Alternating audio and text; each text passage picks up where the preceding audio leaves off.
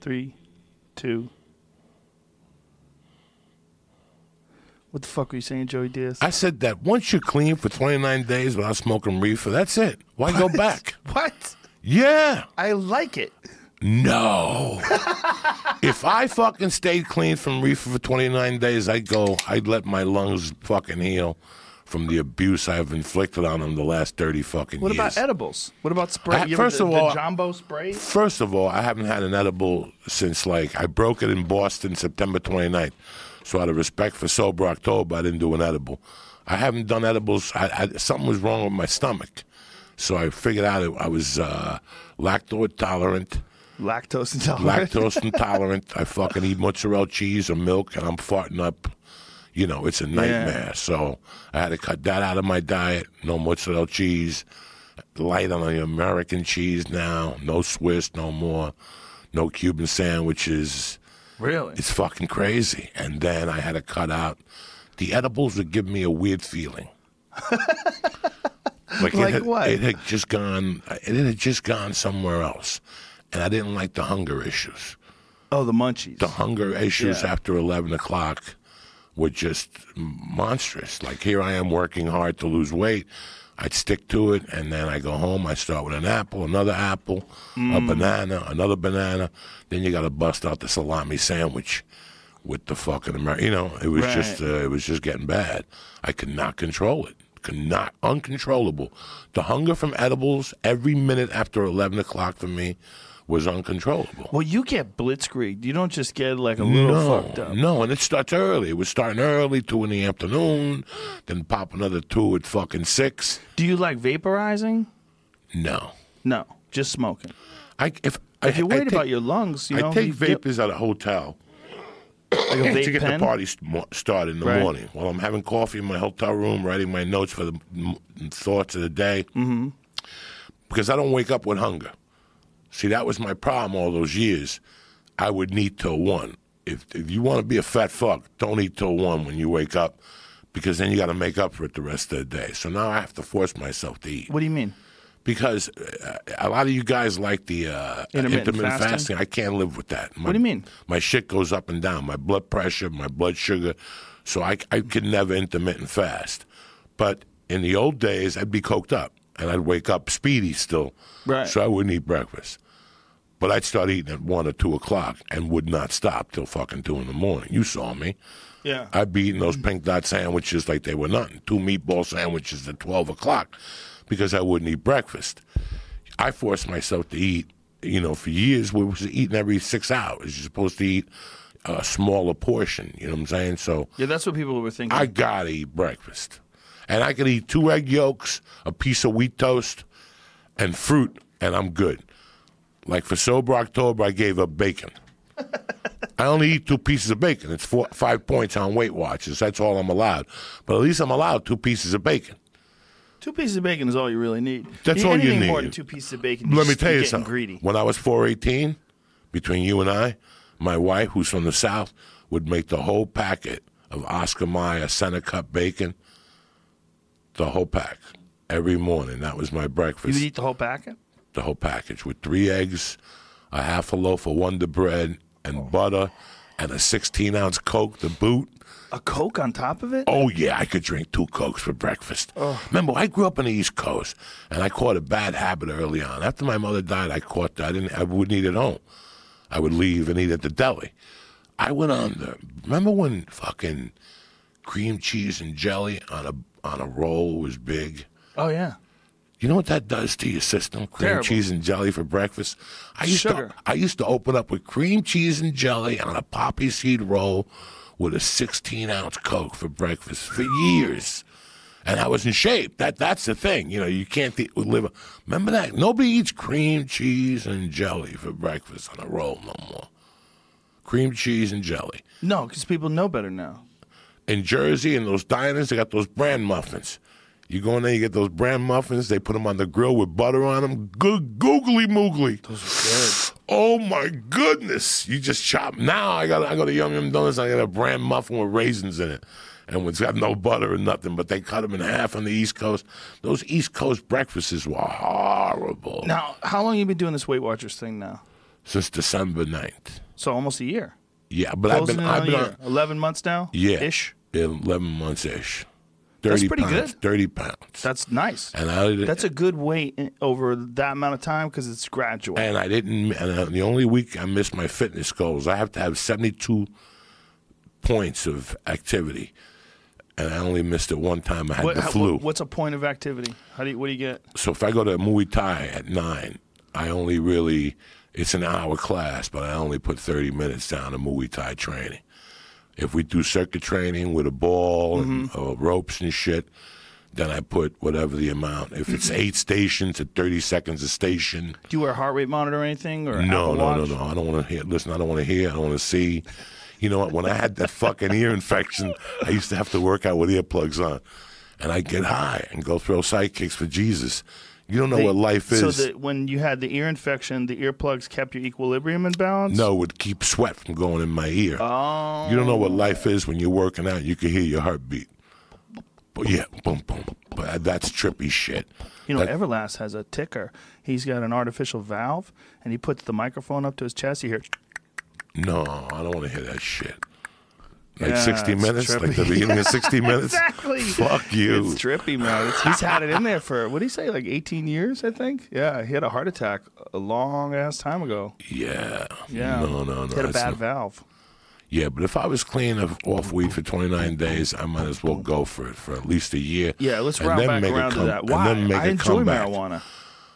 Just make a comeback, just to see what would it be like. I'll Some, tell you one thing that did happen last year when we did Sober October and I took a month off. When I started back again, I'd get nervous. Yeah. I'd get real nervous. Yeah, I'd get yeah, scared yeah. to do it, and I'd go on stage. I'd feel real strange. Yeah, no, no.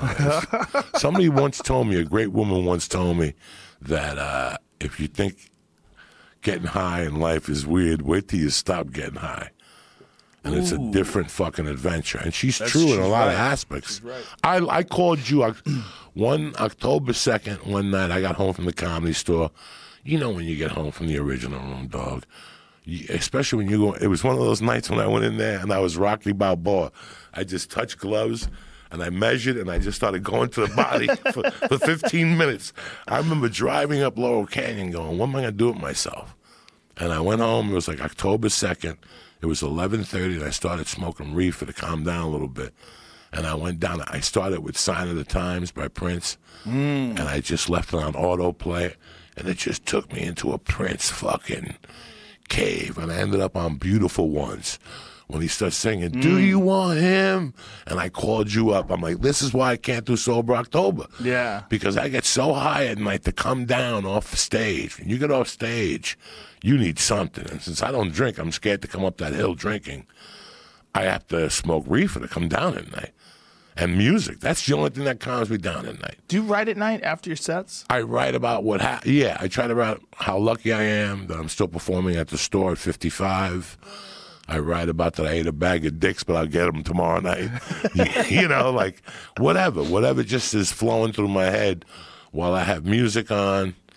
I'm drinking a water, and I'm just, I'll go in the back and fucking toke a fucking twenty-two hits off a pipe. And I love listening to music at night. That's it's, my hobby. It's a thing to, like, when you get out of the store, it's a thing to sit yourself down and make yourself work and write, you know, because you're like, I'm done. I did it. Got a good set in. I'm good.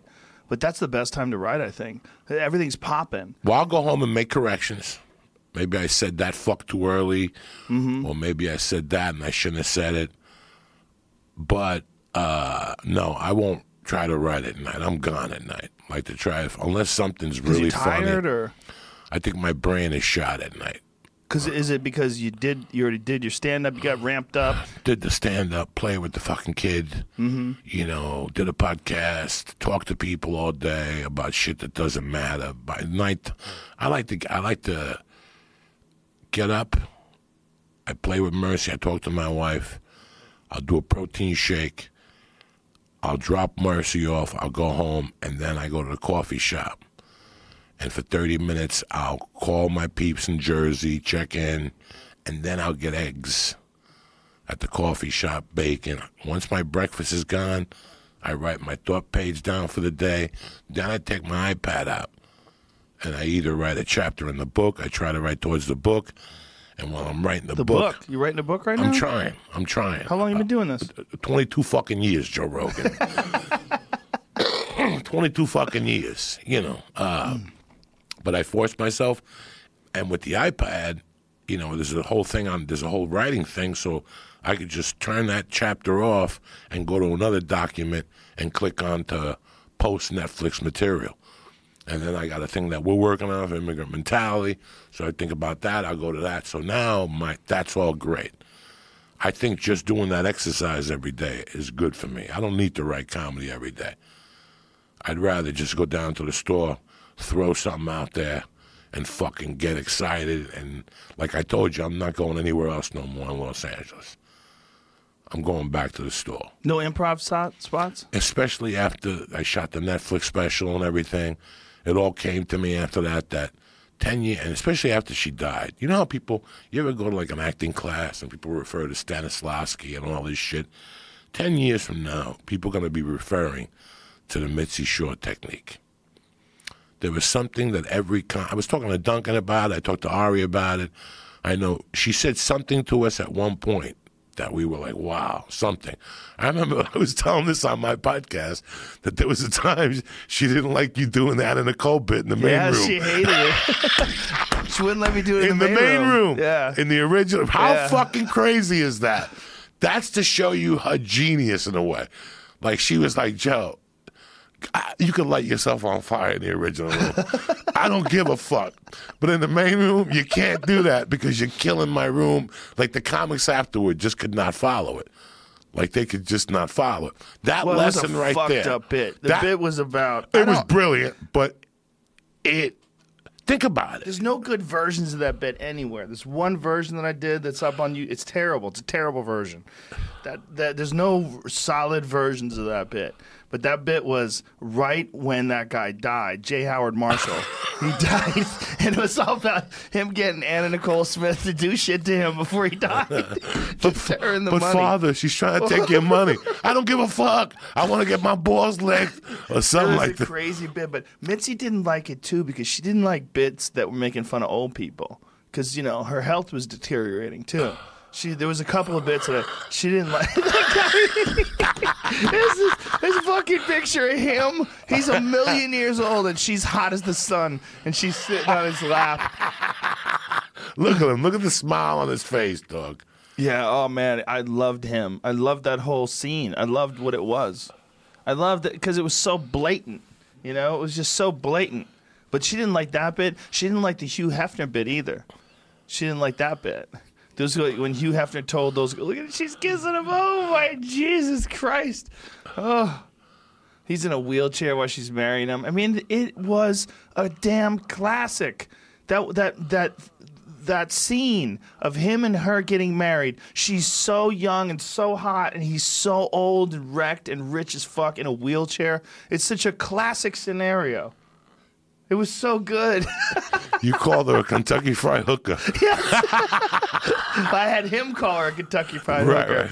Right. Like, if she, if she wanted that money, she had to do it. She had to keep doing shit.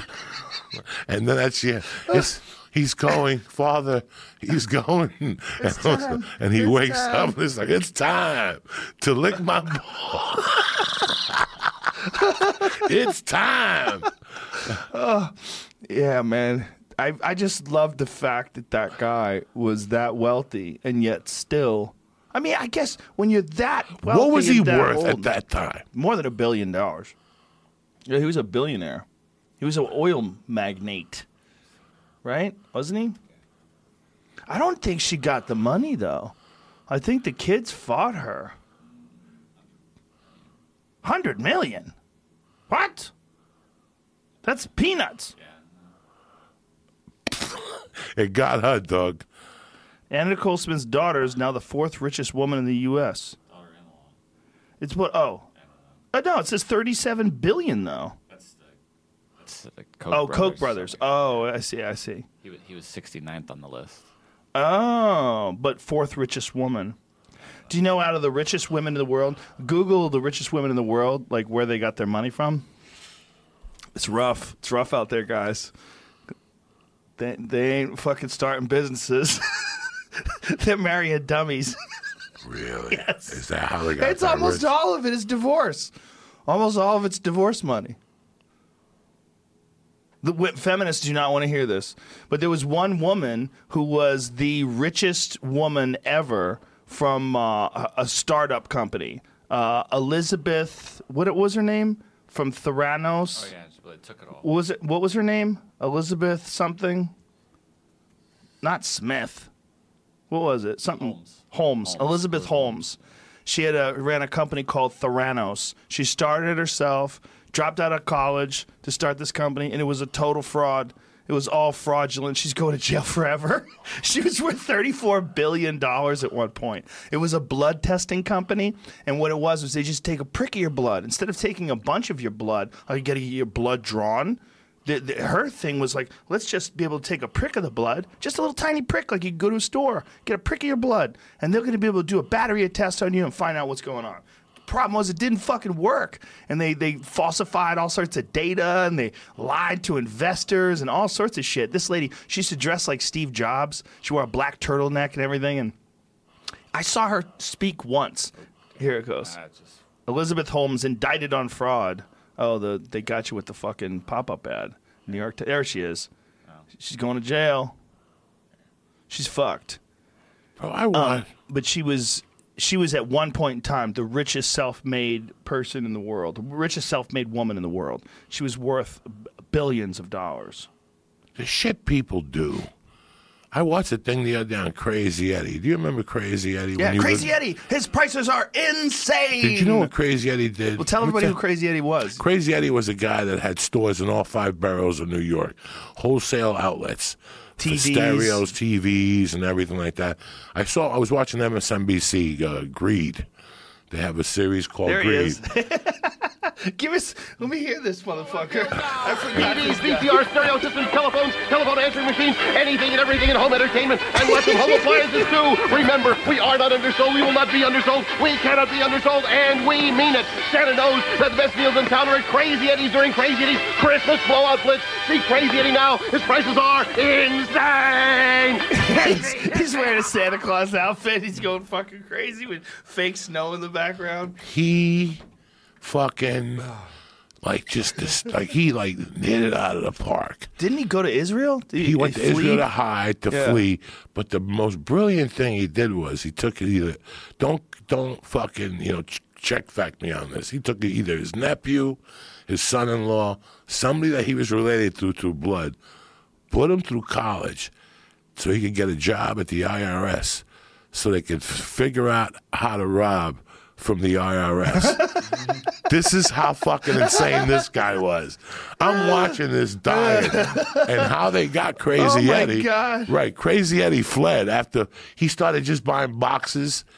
You know how you remember years ago you you would be driving in, in New York and there was some guy selling stereo speakers. Yeah. And then you'd take them home and it was two bricks. Yep. Well, he did the same thing to investors. He took boxes, filled them up with bricks, and just stocked them in a warehouse, and then he went public. So he got everybody to come down and look at all his inventory and all these fact checkers. They're checking boxes with bricks in them. Whoa. And he had, I mean, five fucking warehouses all around. They were all fake, and he got all this money. He fled to Israel, and he fled for a while, but they knew he was a pussy hound. Right? So they got him like Escobar style. They got him like, you know, on the phone, like I'm going to the store, something crazy. And what they did was they put a blonde on the side of the road with, with a miniskirt. And they knew eventually he would drive by and stop. No. And he stopped. That's how they nailed him. What is the, did you Google the the richest women in the world? Oh, yeah. Where they got their money from? Uh, Crazy Eddie. Crazy His prices a, are insane. He's a bad motherfucker, though. Paramus, Syosset, Queens, Long Island, come now. And he had commercials. He, he was the first one that pushed the commercial barrier. Like, yeah, he made fun commercials. It was Imus and him. Like, Imus had the pimp with a bunch of his hoes that would go, did you hear what my man said this morning? Oh, really? Yeah, I, and he had a bunch of those. Crazy Eddie had the best one. He had Frankenstein, Dracula, and the Wolfman peeing at the peeing at the men's urinal. I missed the Imus thing because I came in, like, I remember, uh, I found out about Imus because Howard Stern was talking shit about him. And I was like, who is this Imus guy? Imus was around when I was a yeah, kid. Yeah, it was way, Imus was I, when I, I was like. I got in way late. He was Imus already was old. already, Imus was the fucking king of New York when I was eight, nine. Imus would come on in the morning and talk shit. When I saw him, he was wearing like a turquoise, one of those uh, weird ties, those bolo ties that like cowboys wear, and he had a fucking cowboy hat on, and his whole studio was done like uh, like the West. It was real weird. Yeah, he got weird at the end. He but it was real. He was wearing yeah, cowboy yeah. boots and shit. It was like, yeah, are you a rancher? Got, yeah, You're doing a fucking A M radio show from New York City. Like, Poor what is this? Got fucked up. And they were paying him. I mean, he was on for a while. Remember he said nappy-headed hoes? And they're like, cut! That's it. That was it. He called people nappy-headed hoes. Well, he tried to compete with Stern, right? That's what it was. There wasn't a something at It was the definitely end. some of that. Something but he was, that. you know, he was trying to be outrageous even before Stern. I believe. It just wasn't at the same level. Stern's outrageousness was nationwide. Imus was really like an East Coast thing. Like, people knew about him in New York. I never heard about him in New York, or in, in Boston, in rather. Boston, no. But I had heard about Stern. We all knew about Stern, but nobody nobody really knew about, like, it never made it there. You know, and then when I came to New York, it was at the end, like when Stern was already the king, and Imus was just sort of like this guy that he hated. And I was like, who is this I-Man? Like, who is this Imus guy? And then he had a T V show for a while. And then during the T V show, you'd see him in the studio, and it was, you know, no disrespect, but it was really fucking boring. It was boring. Like, they, there was no life to them. Like, their opinions weren't that interesting. It was him, and then there was another guy there that looked like he was just waiting for the yeah, fucking buzzer just, to ring. Yeah, no, He's waiting no, to go no. home, and then there was a woman that was with him. It was, it was, there was no life in the room. Like, you'd watch the Stern show, there would be midgets shooting bottle rockets out of their assholes, and porn stars riding dildos, and it was chaos. There was plastic all over the ground because girls would be squirting. It was just madness. Like, no one had ever done. Not that that's good or bad, but it was, it was exciting. Like, you're, you're driving to work. Work in the morning, you're hearing some girl freaking out because she's riding on some fucking that Sibian thing he'd make girls ride on, and like that, it was madness. So like that, that like you had never heard anything like that on the radio before. So then you would hear about Imus, and Imus like, well, what do we got here this morning? Oh, this nappy-headed hoes. Oh, oh. You're like, what? Yeah, he tried to just be at the, the end. It uh, was just, it was in comparison, it was so. It was dead. It was like, it was dry. Kennison on Stern was oh, great. Oh, God, he was amazing. Fucking Flavor Flav, the one time on Stern. I mean, there's so many yeah. great Sterns. Dude, Artie was so great back. Artie was the best back Artie then, was man. fucking amazing. If you listen to an old Artie one, when he had just gotten off the subway, he just shot heroin, God knows where. He'd had sunglasses on. Yeah, he'd fall asleep. That shit was fucking insane. And he said like that they encouraged him, you know, but oh, man, you, what are you going to do when a guy's like that? You're going to help him? If you help, the problem with people that are that fucked up is the only thing that ever helps them is themselves. The only thing. It's like they have to hit rock bottom, and then they have to decide they're going they're going to do something about it. But when you do get a lot of love for being fucked up, that is kind of a problem, because you, you do start to think, this is my thing. My thing is being a fucked up guy. People love me when I'm fucked up. This is what I do. You know, and you can fall into that. But Belushi had the same problem. Yep. yep. The other guy, God rest his soul, had the same problem. There's a niche you fall into. I remember there was a pizza parlor when I was a kid. His name was Nick the Greek. Fucking tremendous pizza, even though he was Greek. Like, we let it slide. He put the Sicilian by the window, and and it was the flies would land on it. It was like the airport for the flies. They would land. We would break his balls, Nick. But I remember I went in on a Quaalude one night, fucked up to the gills, with vomit all over my shirt. And every time he'd see me, he'd call me fucking Belushi.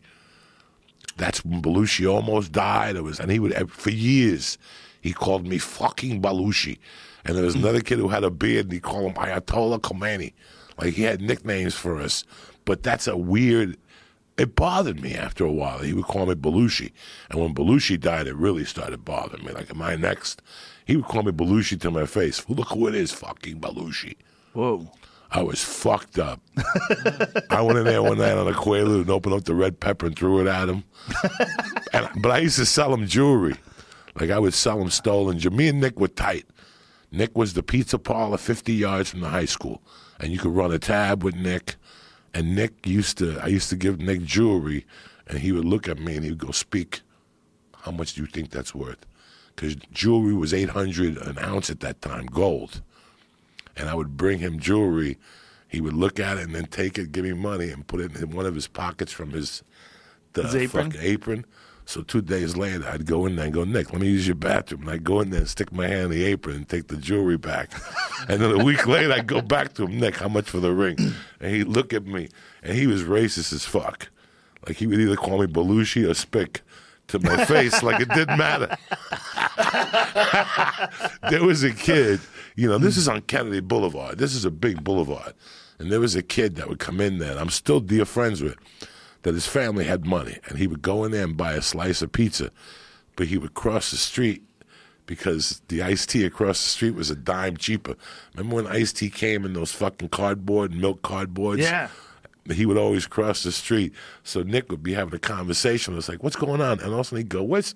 And we go, "He went across the street to get the ice cream." He would fucking f- flip out. He'd run from behind the counter, run onto Kennedy Boulevard. Hundreds of people would be out there. And I, I, he'd yell at the kid, "Tony, you fucking Jew. you fuck you fucking Jew." The kid wasn't Jewish. He was Italian. He was just cheap and shit like that. That's it. Ten cents. That, you got to be pretty cheap to run across the street for ten cents. It was forty-five cents for the iced tea, but at Hashways it was thirty-five cents, and he would run across the street. Then the Hashways deli was great because the mother was losing her hair, so every time you got a sandwich, you get a little piece of hair in your food, and so you get you wouldn't get hair. You'd go, "Miss Hash, you didn't get any no hair today." Everything had a little piece of her hair in it. The macaroni oh, salad, Christ. And you ate it. Who gave a fuck? It was tremendous. Oh. She made the best roast beef on rye in the world. But every, no, in fact, the whole family, the, her and her son were losing their hair. And I learned from her son, like her son was losing his hair, but he couldn't control his emotions about it. He went to everything, Joe. He did the fucking stitches. He would spray paint his hair. He was one of those guys. The hat, like he tried, but the hair just kept falling out. He had the uh, male pattern, whatever. We were kids. But the, the mom had it, too. The mom had it. Maybe it was something in the house. It, I don't know what it was. Nuclear testing. And the dad had it, and the brother had it, and fucking everything you got there had a little piece of hair on it, dog. Whatever you got always had hair. If you didn't get hair, you were like beat. You're like, "Miss Hash, what's up? No hair today." Did you say it to her face? Oh, we used to torture her oh, all the time. No. We love Missus Hash. There's something and Mister about Hash. A, la- a dude wearing losing his hair, it's it's fucking devastating. But a woman losing her hair, way more devastating. There's something about a woman, woman, women losing their hair. It kills them. Really? Oh, it's so sad. Yeah. It's, I've seen women lose their hair. It's it's awful. You know, they get alopecia. You know, alopecia is weird. Like, you could lose your eyebrows. You know, people lose their eyebrows. They lose, like, sometimes shit just starts falling off. I had, there's a singer. There's a popular singer in a band, and he's got alopecia. And I just saw it. They busted him out thirty years later. You didn't know that was a wig even then? Mm. And I knew about him growing up, that he would just lose his hair. You know, from time to time. Some guys lose their eyelashes. They lose everything. That's fucked up. When it's you crazy. Lose your eyelashes. Yeah. And I'm getting older. Like, my hairline is receding, but my eyeline's getting bushier. Yeah, your eyebrows. Eyebrows. You get some crazy eyebrows. Bro, they're getting bushier as shit. Yeah, it's Sometimes weird. Sometimes I'm driving at night, and there's something in my vision. And I got to go home, and I got to fucking chop an eyebrow. It's like a satellite. I go, and I ask my wife, "Don't you see this shit?" Yeah, old guys. It's like old Scottish guys, old Irish guys, Scottish guys. Like, yeah, fucking caterpillars growing out of their eyebrows. I got no hair on my legs. I got minimal hair on my shoulders. I got no hair on my back. I'm one of those guys. Yeah, you guys. Don't have any hair on your arms. Nothing, either. nothing. I got hair that grows out of my ears. This time I stick a Q-tip in my ear, and I could hear the hair twisting in my fucking ear. You know what that's like? My eyebrows, bro, get bushy as fuck. I got to bring scissors with me on the road to trim mine. Because in your, in your mirror at home, you don't see this shit. Until you get on the road with light in a hotel room. And you're like, "Look at this fucking hair growing out of my nose." Did you find about the women with the yeah, m- investments? I was, I was waiting to... Uh, oh, was, go ahead. From uh, Newsweek in July. Okay, what does it say? is uh, like right here. Mm, the upper echelons of money and power, blah, blah, blah. According to Forbes, the world's fifteen wealthiest people are men. Women only make up ten percent of the top one hundred separate wealthiest women in the world. Most of their money comes from their male relatives or husbands. Yeah. The top ten wealthiest men made their fortunes themselves. Now, who are the top ten wealthiest women that didn't Isn't get that, it from divorce? Oh, here they go. Though. Oprah's got to be Hold up there. Hold on a second. Yeah, she's up there. The first self-made woman on the list is, wow, I don't know how to say this woman's name. Z H O U, that's one word, Q U N F E I. Zhu Qunfei, who was born to a poor family in China, dropped out of school at sixteen. She went on to found an enormously successful technology company. Uh, but if you put men back into the equation, she's only one hundred ninety-eighth richest person in the world. Hmm. No matter how you feel about the concept of few people hoarding enormous wealth, the notion that women can only access money and power through their families or husbands seems medieval at best. Yet we see it occur at the very top of many professions outside of the business world. Yeah, it's um, most people. Can you read the next stuff? Yeah, a recent high-profile example is Hillary Clinton. During her presidential campaign, the first female major party nominee, she campaigned on a ticket of empowerment, yet although she is accomplished in her own right, she entered politics as the wife of Bill Clinton and has undoubtedly benefited from his prestige and connections. Yeah, well, that's true, but I just, she I also thought, I was thought it was a lawyer. About money. I didn't mean for you to read that. Uh, she was a lawyer and a, you know, she was a senator. Now, Oprah's up there as the yeah. world's richest women, period, like that have made it she, on their own. That's a weird thing, because they're saying, I'm not a big fan of Hillary Clinton, but by saying, she definitely entered because she was, you know, she was married to him, but she was a lawyer. I mean, she's she's an accomplished person. She's she's educated, accomplished. She was a senator. I don't think that makes sense. I hate when people say shit like that. You know what? You're at the right place at the right time, bitch. And that's... you jumped. And you jumped. Yeah. You jumped, bitch. So that's the problem. I'm not mad at nobody. You can't say she got into...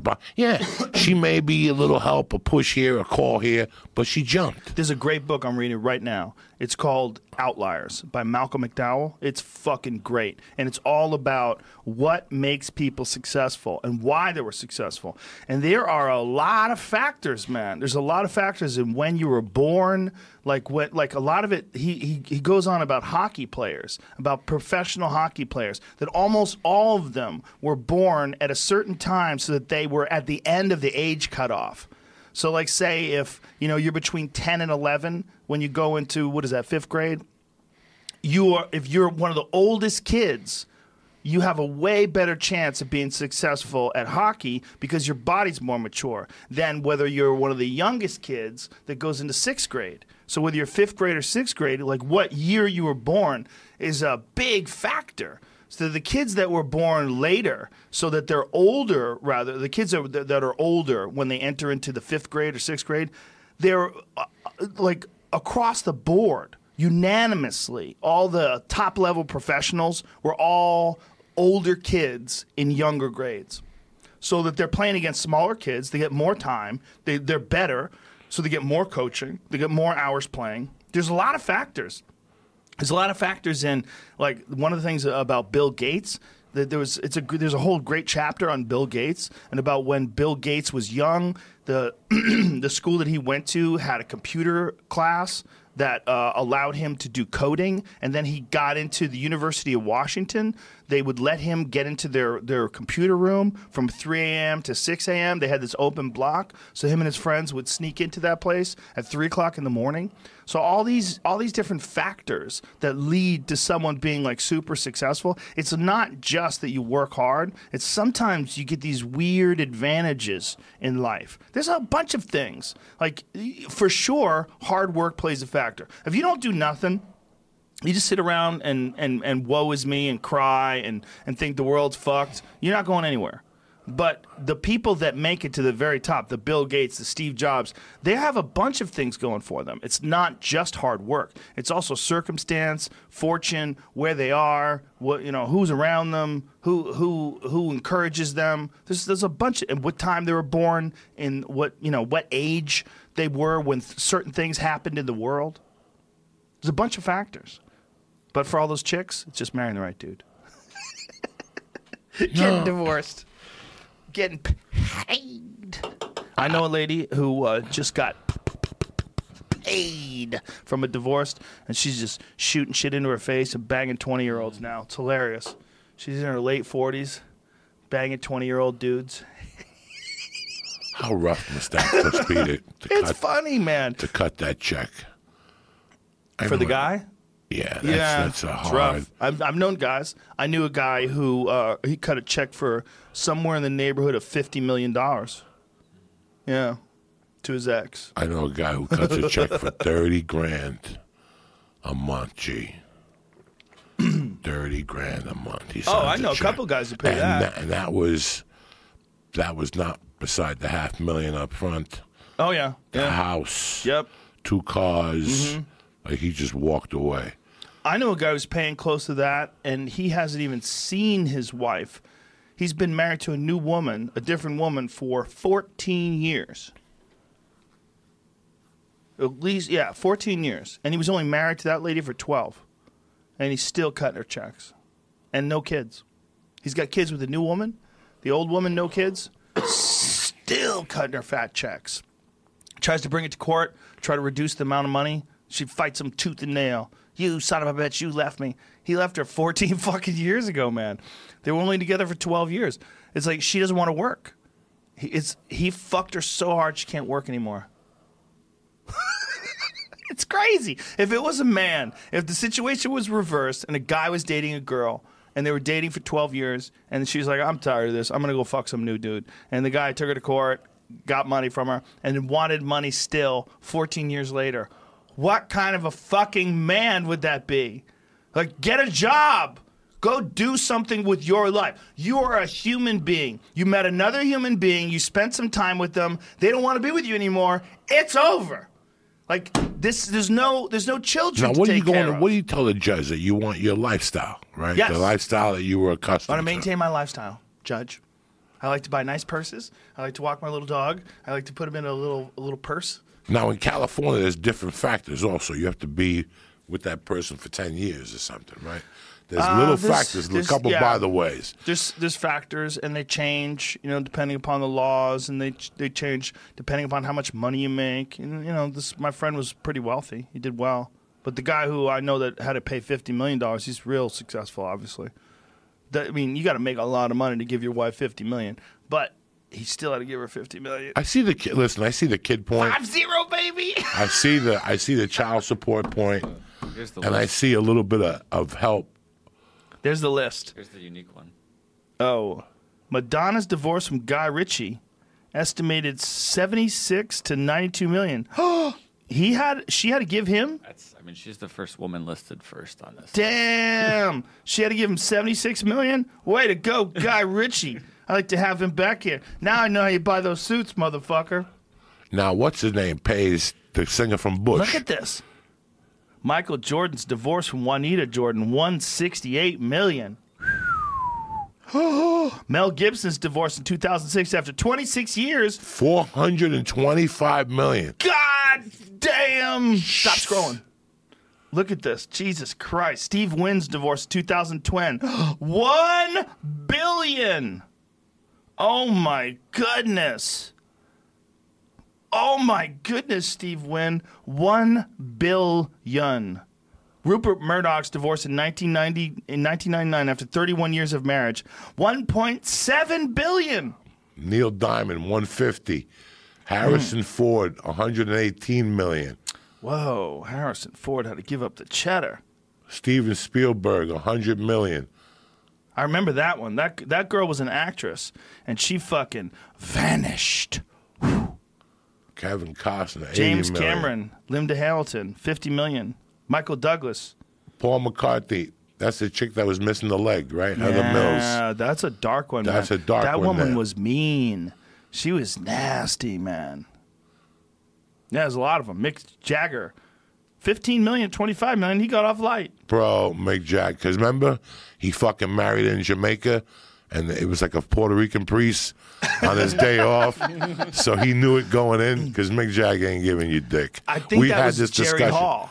I think that was Jerry Hall. Who's I think that, that was wife number two. Who's this one? That's Bianca Jagger. The first one. The first one. Yeah, he don't The first get... one, he, he had to pay. The second one, he's like, listen, we're going to work around this one. Oh, yeah, he don't fuck around. That guy, he before he was in, in the Stones, Jamie, what's the school he went to? He went, don't make me say something wrong. He went to the School of Wales or something for business. He's uh, all about the cheddar. For the last fifteen years, he's just been impregnating women all over the country and cutting them a check and saying, yeah. you know. London, he just, London School of Economics. Yeah, oh. no, no, no, no. Listen, when it comes to, bro, when it comes to La Me, there's stories that you hear that you're like, no, he didn't. Like, no, he did not. What a drag the, it is getting, getting old. old. Do you see him? Do you ever da, see da, any of da, Joe Rogan, da, do you ever da, see any of his rehearsal things?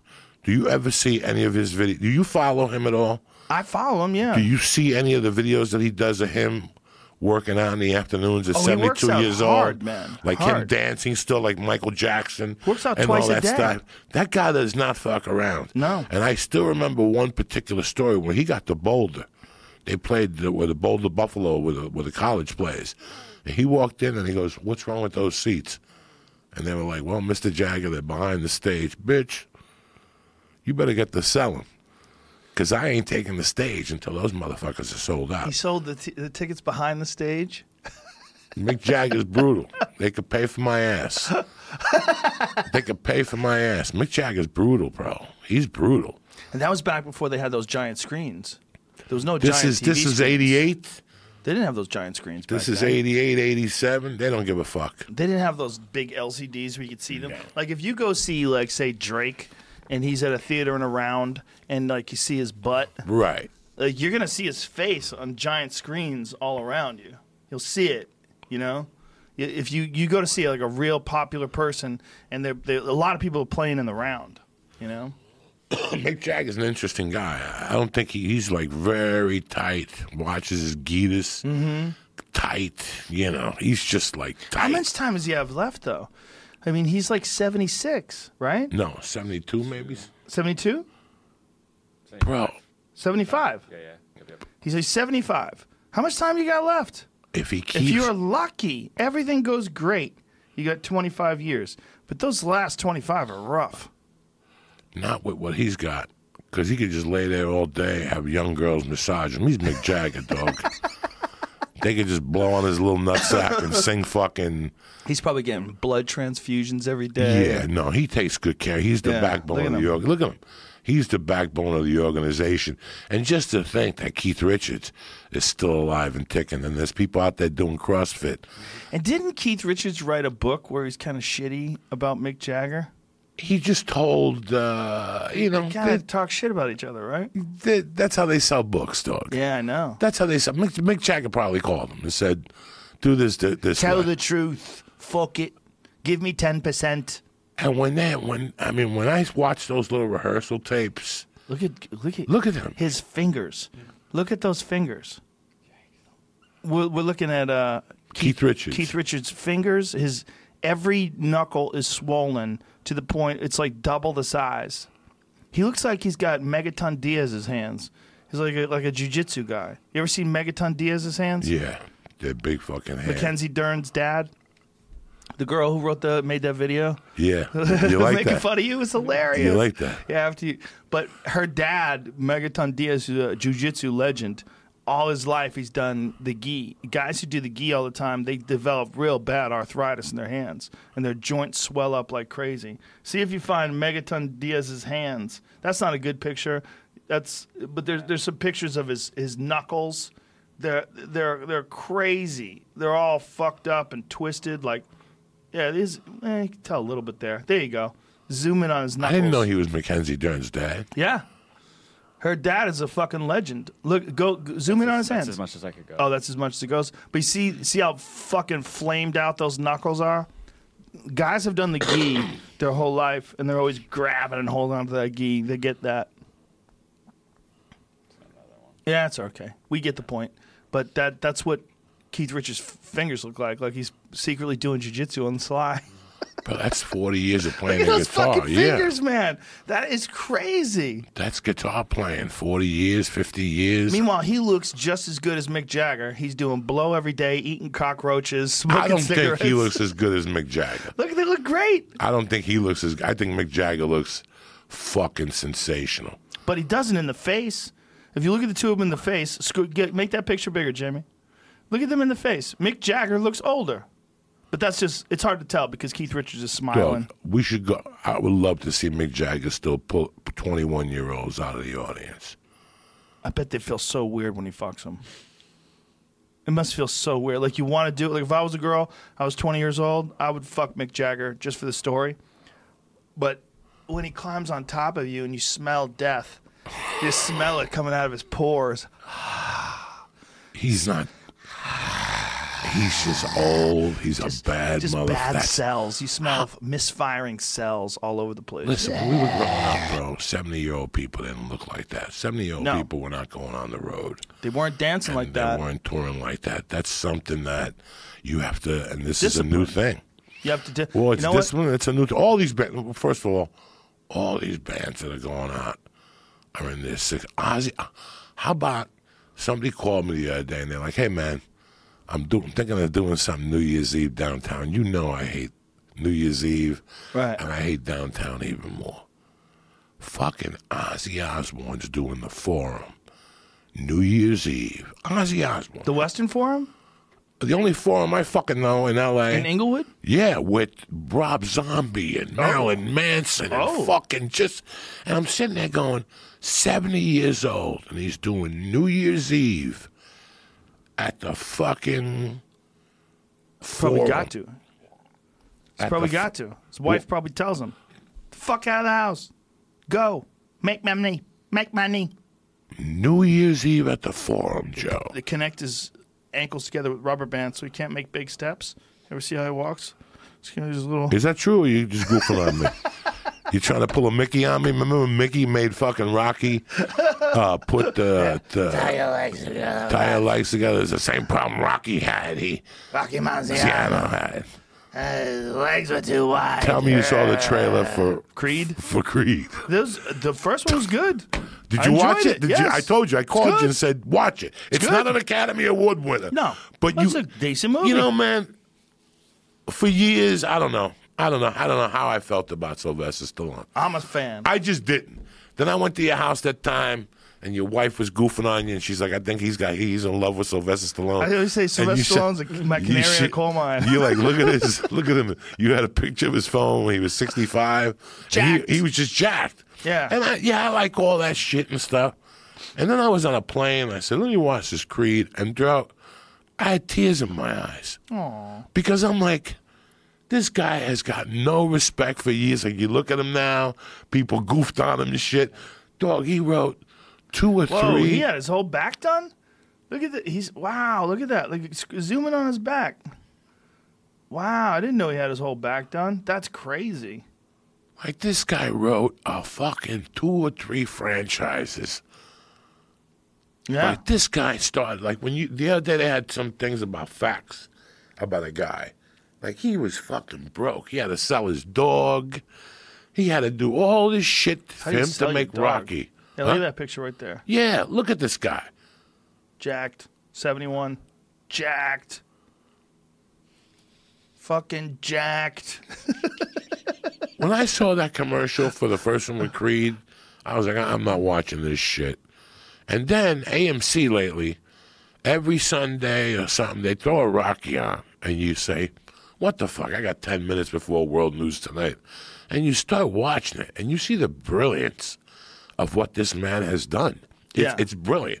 It's just completely brilliant. Whether it's cheesy with three, when he gets beat up, and Apollo Creed takes him to the ghetto, and makes him look at brothers, and look they teach him how to... Dolph Lundgren oh, and now... And then Creed, just, that kid, by the way, is a badass motherfucker. Michael Johnson. Oh! Jordan. And in Black Michael Panther... B. And in B. Black Jordan. Panther, He's Jesus Christ, He's great him and the other guy are fucking superb. But this now, like, and you look at it and you're like, like me and you at the store behind it, like you would say to me, really, Joe Diaz, he's going to fight the Russian son? I could have wrote that idea on a fucking It's still huge. It's still coming out Thanksgiving Day. This guy is it's coming gonna be giant. It's going to be huge. It's going to be huge. I'll be there front and center at one o'clock. What's crazy is that franchise started in the seventies. seventies. He made Rocky one in the seventies. I remember I, I watched it when I was a little kid. I drank raw eggs, and I ran around the block.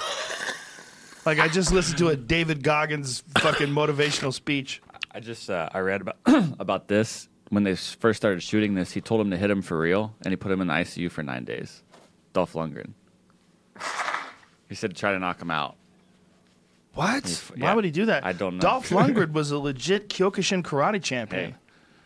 Do- Dolph Lundgren's a bad motherfucker, like legitimate bad motherfucker. Like, you know, I mean, he did a bunch of those crazy action movies, and he played The Punisher and all that stuff. But do- that guy is a, was a legit karate champion. He's a bad motherfucker, Dolph Lundgren. I would not want that guy hitting me. So what's this? What, what's this one called? Lundgren put me in the hospital during Rocky four. Why would he let him hit him? Well, you know who else knocked him? Antonio Tarver knocked Sylvester Stallone out when they, when he was doing that movie where he was still boxing. Remember? Like just a few years ago, he was in his fucking sixties, and he was boxing in one of those movies. He fought Antonio Tarver, Magic Man Tarver, who's a heavyweight champion, light heavyweight champion, knocked out Roy Jones Junior Remember when he stood, stood in front of Roy Jones? Roy Jones goes, "Got any excuses tonight, Roy?" And then he knocked him out. Antonio Tarver's a bad motherfucker, and apparently when they were doing scenes in a movie, he clipped him and, and K O'd him. Here's the quick story. He said he, uh, for the first forty-five seconds, he tried to really knock him out. He hit him so hard his chest started to, or his heart started to swell. His blood pressure went up. Had to go back on an emergency jet to America. And he was in I C U for five days. Whoa. And the insurance company would not says, pay out. He says, "Now I'm in intensive care for five days with nuns walking around." Insurance company would not pay out after they saw the footage of the incident. Once they did, they wrote the check. "He hit my heart so hard it banged against my ribs and started to swell." And that usually happens in car accidents. So I was hit by a truck. That is ridiculous. He, but it's, it's, Stallone also talks about why he hated Lundgren from the get-go. They're friends now. Oh. Probably because he's a big, handsome fella from fucking Norway or where the hell he's from. Where's he from? Dolph Lundgren with that name. Sweden, I think. He's from some Yeah, he's some like lab. Gustafson's cousin. Yeah. He's like Alliston Gustafson's cousin or something. Yeah, Sweden. Sweden. He, he's a l- legit bad motherfucker, though. I didn't know that he was a Kyokushin guy. I yes, didn't even know he was, he was a, a karate champion. Yeah, I think uh, he was a national champion. Kyokushin's no joke, man. Those those those fucking guys, that's a hard style. Very hard style. That's G S P Masoyama. Also, isn't yeah. it? Isn't that G S P style also? Yep. Kyokushin? Yep. I think Masoyama was Kyokushin. I'm pretty sure. Um, they're, they're really hard-hitting motherfuckers. They're, it's a very hard style. The punches, leg yeah. kicks, a lot of wheel kicks. What they do in the tournaments, Kyokushin tournaments, they'd punch to the body full blast, but kick to the legs, the head, the body, and they'll stand right in front of each other and beat the fuck out of each other. It's horrific. It's like kind of the opposite of Taekwondo was uh, a lot of uh, kicks and punches only to the body too, but Kyokushin, they they threw leg kicks in there, and there, there wasn't a lot of footwork with most of those guys. Most of those guys like stood in front of each other and battered each other. But a lot of Kyokushin guys went on to be really successful in uh, kickboxing. In fact, a lot of um, a lot of the Holland influence in kickboxing came from a Kyokushin background. Like they started out with Kyokushin and kickboxing, and then they learned Thai, Thai techniques as well. But a lot of those guys had uh, an influence of uh, Kyokushin karate, very big in Europe. It's crazy. When I first started in martial arts, the big thing was the sweep. Sweep the leg. In the early seventies, everybody swept. You, yeah. threw t- you faked two high kicks, and even if it was a spinning back kick, you, the third one was a sweep, and that motherfucker was gone. I used to go to all those karate tournaments, and that was my shit. I throw two high spinning back kicks. Yeah, I didn't even want them to hit. Sweeps are legit. And nobody sweeps anymore. Nobody oh, sweeps. They still do in M M A and Muay Thai. It's a big. little bit, a little bit in M M A, mm-hmm. but not a, as much as I'd expect. Well, a good you... sweep with a good fucking leg. Mm-hmm. If you set him up, a good old fashioned sweep. I mean, what's his name has that little sweep the leg, push you back. Uh, you know, your boy here. John Jones? No, the other guy. John Jones has it too. Yeah. All those wrestlers Gaston have that Bolaños little, does that shit a yeah, lot. Yeah, all that little sweep. That, I like that little sweep. But I'm talking about from the fighter's position to just come into you with a sweep and throw your legs out from under you. It takes a bunch of fakes. So I'm here with yeah. you. It's basically off, like, ba-ba-ba, and instead of the elbow coming around, your leg comes around and sweeps that guy off his feet. Right. He lands on his back, and you attack with your left. There's still some some guys that are really good at sweeps. The thing about M M A is just there's so many different things going on, you know, but in Muay Thai, sweeps are huge in Muay Thai. It's a big part of the sport. You know, that's why I got well, like Gaston, leg, Gaston yeah. Bolaños, when, you know, who fights in Bellator, he's so high level in Muay Thai, now he's getting into M M A. He's fucking guys up, not just with sweeps, and spinning elbows, all sorts of shit. They just the, the, his level of Muay Thai, like Muay Thai, involves a lot of grappling, a lot of lot of weird stuff. I remember listening to Kenny Florian one time, and he goes that, uh, you know, Muay Thai even has a, a couple aspects from jiu-jitsu in it, I guess. Not jiu-jitsu, but something else. Greco-Roman. Greco-Roman yeah, when you grab behind it. Well, yeah, they're, they're, always, they're always clinching. There's a lot of clinch work, and those guys develop really strong cores and necks. They grab each other by the back of the neck, and they're, they're moving each other around, sweeping each other all the time. There's so much involved in, you know, framing with your forearms and sweeping the legs out and twisting and, and changing angles. It's a great... Uh, when when you learn the other aspects of wrestling, when you learn takedowns and control, and then when you learn jiu-jitsu and all these other, like having that background from the clinch from Muay Thai is so gigantic because so many different things open up from there. Elbows open up from there. Knees to the body open up from there. You then, wrestled in high school, G? I wrestled one year in high school. Why didn't yeah. you wrestle all four? Because I was still doing Taekwondo at the time, and I, I had to figure out what what was more... You know, what was more important to me? I, just, I couldn't do both. It was just too exhausting. I didn't like that wrestling shit. Mister Tabacchino, he used to have that fucking weight room down to like one hundred ninety. They were doing hatha yoga before hatha yoga was invented. That room stunk, and it was hotter than death in there. I was always there. thinking there was asbestos coming off the ceiling, too. No. I was like, what is covering these pipes? No one's checked these pipes. I'm like, I don't want cancer. What Bro, is happening in this wrestling all room? All those fucking schools had asbestos in it. We breathed asbestos. I ate paint chips in kindergarten. All the water had lead. If it didn't have lead, you'd be like, what? I went to the park yesterday with my daughter, and there was a lady next to me, and she asked me where I was from. And she goes, her father was from Brooklyn, and we started talking. She had a beautiful little two-year-old. And the two-year-old got caught on one of the monkey bars, and the father had to go over and help her. And, and she goes, I remember going up to my father's neighborhood and seeing his play yard. There were nothing like these. And I go, I still remember coming from Cuba and doing that, you know, the monkey bars. But then you get so good that you put your legs up and you hang by your knees. Mm-hmm. And one day, bro, I didn't hang right, and I landed on that concrete. There was no rubber in those days. It was just straight-up concrete. Half the first grade, I fucking twitched. I twitched half the first grade. I landed right on my fucking neck. I never got on a monkey bar again. Monkey bars fuck, break a lot of kids. I, I don't fuck around with monkey bars at all, dog. I broke my arm in a monkey bar. My daughter broke her arm in a monkey bar. Yeah. My Another kid in my daughter's class broke her arm in a monkey bar. How do you break your arm in a monkey bar? Fall down. Try to catch yourself. Put Post your arm. Snap. Yeah. Yeah, I don't. It's real know. common. Monkey bars are fucking dangerous because you don't have the hand strength yet. You're six years old, so you're grabbing a hold of bars and you're swinging. You just don't really have the dexterity of the hand strength, and it slips, and you fall back, and you post, and snap. You gotta see my daughter on that monkey bar. She gets it. She does it until her hands bleed, dog. She gets little blisters. The mother's gotta put Band-Aid on. Your daughter's fierce. Then she's not she's allowed fierce on little it girl. again. Yeah, I like that about her. She's fierce. I take it to it. I put a lot of time into that shit. I, you know, it's really weird because of the Kavanaugh situation and the Harvey Weinstein situation. You're a dad. I'm a dad. It's different in how you got to raise your daughter now. This has affected me in a way. The Kavanaugh thing was pissing me off for a few weeks because I don't like the idea that they could come back to you for something you did in high school. That that's just not right in my world. Unless I fucked you in the ass in high school and covered your mouth, I didn't do nothing. You know what I'm saying? I think, he, I think that was the thing he did do, though. He did cover he her mouth. He covered her mouth or whatever. But who knows what really happened? Nobody right? knows, and nobody yeah. knows. Nobody knows. So it was so thirty-six ago. years ago. Yeah, I know for a fact I've known you for twenty, and I've seen you sweeten up over the years. We all change. You're not the same Joe Rogan I met twenty years ago.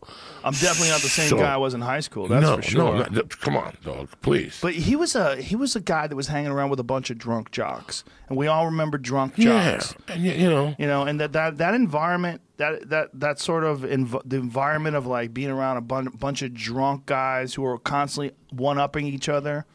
That's a that's a sketchy fucking environment, and that's the that's frat houses. Well, the Yale thing scared me. That's when I thought, you know, those guys are rich coin kids, though. Mm-hmm. You know what happens when yep. they get a little bit of money? Everything's been covered up all their lives. Yeah, everything's yeah. been covered up all their lives. You know, when I was a kid, I knew this girl. They used to call her Mindy Head, and on Friday nights they get in a car and they drive it to like fucking Connecticut, and tell her she had to suck all their dicks to get home. God knows where that poor girl is today. Oh. Last time I saw her was nineteen ninety-three getting Coke in a building in Harlem. And she's like, you got to save me. I'm with some guy in a car. He doesn't want to leave me alone. I'm like, listen, bitch, I'm walking to my car. I never saw you before in my life. I swear to God, yeah. I bumped into her in a cop house on one hundred eighty-first Street ten years after high school. I'm in the fucking fourth floor with some Dominicans. I'm walking down the stairs, and there's Mindy Head. And she's like, what are you doing here? The same thing you're fucking doing here, obviously. You know. What's fucked up is for some people, their experiences in high school define them. You know, I just watched that uh, Stephen King movie, It, the, the mo- most recent one. With the clown? Yeah. Pretty fucking good. But one, one of the things that I was thinking when I was watching it was like how fucking mean kids are in school to each other. Like, you kind of forget about that, and, you, and then you watch one of those movies about people being mean to people, and you're like, oh, yeah, I remember w- going around to get away from a guy that was picking on me, that was fucking with me, and, like, you would be scared of running into him at the bus stop and scared of seeing him after school. And that's how why I got into martial arts in the first place. I got tired of being scared. Scared of people. Scared I was in martial arts and I was still fucking scared. Let me tell you something. The, the funniest thing about the movie It was that they fuck with clowns. So two months later, a bunch of clowns got together and went on strike. They went downtown and they had a parade. Like, when? Uh, uh, not a parade. Uh, what do you call when people get together and and they fucking have signs? This is recently? This is right after that movie was released. In whenever, twenty seventeen. Whenever that movie was released, a month later, two months later, a bunch of clowns in the in the California area got together downtown and picketed Stephen King because they were losing work as clowns. Oh, Christ. Because they had lost. A bunch of clowns got canceled. They lost all their clown season work or some shit. I read the book a long time Which ago. Which one? It. I remember, I was like, man, how are they going to make a movie out of this? And they made a movie out of it way back in the day with John Boy from the Waltons. Remember the dude with the mole in his yeah, face? Yeah, yeah. He had a ponytail in it. I watched it the other night on T V, just flipping through the channels. It was on. And it was after, a couple days after I'd seen the, the most recent version of it. It was hilariously bad. It was so stupid. But it was uh, John Boyd with the Waltons. It might have been... How many versions of that It movie did they make? They, was it just two? The first one was the first one with Tim, the guy from uh, the Rocky Horror Picture Show? Yeah. That, well, that was who the, the clown was. Pennywise. Yeah, it was so stupid. It was so it was like it wasn't scary at all. I mean, not not even remotely. But the new one was pretty fucking scary. Well, Stephen King, dog, is a fucking crazy motherfucker. We both read On Writing. Yeah, it's great. And we book. both. Did you see him on Sons of Anarchy ever? No. He went. They contacted him like, we want you to be on Sons of Anarchy. He's like, listen. The only way I'll be on Sons of Anarchy is like, it's like if I could ride my motorcycle. They had to go back and forth. Like, we don't need you. What did I just tell you? If I go on Sons of Anarchy, I got to ride my motorcycle. So he played a creepy guy that makes you disappear after they kill you. Really? Like, he comes in and measures you. Like, you're on the floor dead, and he'd walk in, measure you, and tell you what he needs. I need a rope. I need some gasoline. I need a car. I also need a selection of seventies classic rock. And then you disappear, and when you come back, there's nothing there. and they walk him out. He tells you what you want, how much, eight hundred. You pay him the eight hundred. If you only have six, he'll look around the room. He'll just take like a statue. And he'll just walk out of your house, ties a statue on the motorcycle. Look, look at, him. at him. He was classic on Sons wow. of Anarchy. You know, uh, the, the crazy thing about him was the, his battle, coming back from getting hit by that guy in a car. He was uh, walking. I think it was in Maine, right? He was walking, and some guy wasn't paying attention and fucking hit him in his car and just destroyed his body. Like, just destroyed his body, like... I mean, he was fucked up for a long, in a motorcycle? Long time. On a motorcycle? Yeah. Shattered his... No, no, he was walking. He was just walking. And he got hit by a guy in a van. Doug, when I read that, I think you turned me on to it. When I read that chapter on Carrie, how he had written half of Carrie and threw it away, mm-hmm. and his wife found it and yeah. made him finish it, and it was about... a girl with a period or something crazy, and I, like I was in shock. Great book. Carrie is a great book. Great. Carrie and Cujo are my favorite Stephen King books. Cujo, till this day, I have it. I look at it and I respect it. It's like cocaine. I don't even open that book. I just look at it and touch it from time to time, and I go, "Ooh, I don't know if I want to get into that thing." No, it's a great book that they did. Like the the the movie version of it, it's just like uh, was Pet Sematary. Pet Sematary is a book. There's some things about books. You know, I hate the cliche that books are better. Oh, the book's better. But what is interesting about books is there's certain things that you shouldn't really see. You should only imagine. Like they they work out better in in I mean you're in your imagination. Like there's something much creepier about them in your imagination. And Pet Sematary, I think. You were right about something creepy you've done. Like, whenever I have a hard time sleeping or something like that, something's going on with me. So instead of sitting in bed and having what's called insomnia, I get up and I write it out. When you read that back, it's like when I write about something I did as a kid, whether it's robbing Freddie at Putnam Fuel. When I was a kid, I used to rob this gas station every eight weeks. And, you know, like I, when I was in West Palm Beach, a kid showed up. Kid showed up in high school. And when I was in West Palm Beach, and he goes, "I will have something." And he goes, "This is a map you drew of us. We're about to rob a gas station in nineteen eighty-one. He still had the map of me with stick men. We would rob this. We would rob this gas station every six well, to eight stick weeks. Men coming from the left, I'll come in from the north. I don't even know what the fuck the point I'm trying to make was. I forgot it somewhere along the line. But uh, write about things that you did that were we even when I write young. about that and you read them, it's different. I for yeah. fuck you. Reading is fucking phenomenal. Yeah. To build imagination. That's why when you read Silence of the Lambs and you watch the movie, you got to get all everybody in that room and yeah. give them a big hug because they kept it honest. They kept it real. Mm-hmm. When you read William Blakely's The Exorcist, and then The Exorcist has been on for the last two weeks on A M C, and I've been watching bits and pieces of it, and I can't applaud it more. You know who's fucking great in that movie? The priest. That's Jackie Gleason's son-in-law. Is it really? Yes. Wow. Who's Jason? Stu- who's Jason? Whatever's father. Jason whatever. Who's that? Who he was in Sleepers, with uh, with uh, with uh, Brad Pitt, De Niro. He played the newspaper reporter. That's his fucking father. But Damian Karras plays the priest. That's Jackie Gleason's son-in-law. He married Jackie Gleason's daughter. And it's funny because last week. I- I was in my office typing, and my wife called. She goes, "I'm going to be home in twenty minutes with the baby. So I don't know what you're doing." I go, "All right." So I went out to the living room, and I turned the T V on just to be out there because I know she's going to want to watch cartoons or whatever. And I saw The Exorcist was on. I turned it on. And, dog, it came on when the priest comes to the door, which if I ever bump into that director, I will take his dick out and suck it. Because that's what real directing is. He scared you without showing you anything. Yeah. Remember, when the priest comes to the door, all you see is an image from the priest, and you don't see what yeah. his face looks like, and it scares you. But when he walks in, he takes this motherfucker, and the guy says to him, "Can I get you something? How was your trip? Can I get you something?" And he goes, "Do you want some coffee?" And he goes, "No, let's do this." And this guy's a psychiatrist. You have to watch it again. This mm-hmm. guy's a psychiatrist. Not only is he a priest, and he starts dropping psycho, and the priest looks at him and goes, "Knock it off. The devil is cunning. He'll attack you psychological like nobody else. Do not listen to him. And he just breaks it down. And then the guy says to him, do you want to know the three levels of manifestation? And he looks at him and he goes, no, there's only one. Satan is Satan. Dog, it's just right there. You're like, so my daughter walks in. While it's on? The five-year-old walks in and she sits on my lap and she's a Bible beater. I don't know if you know this, that Mercy's a Bible beater.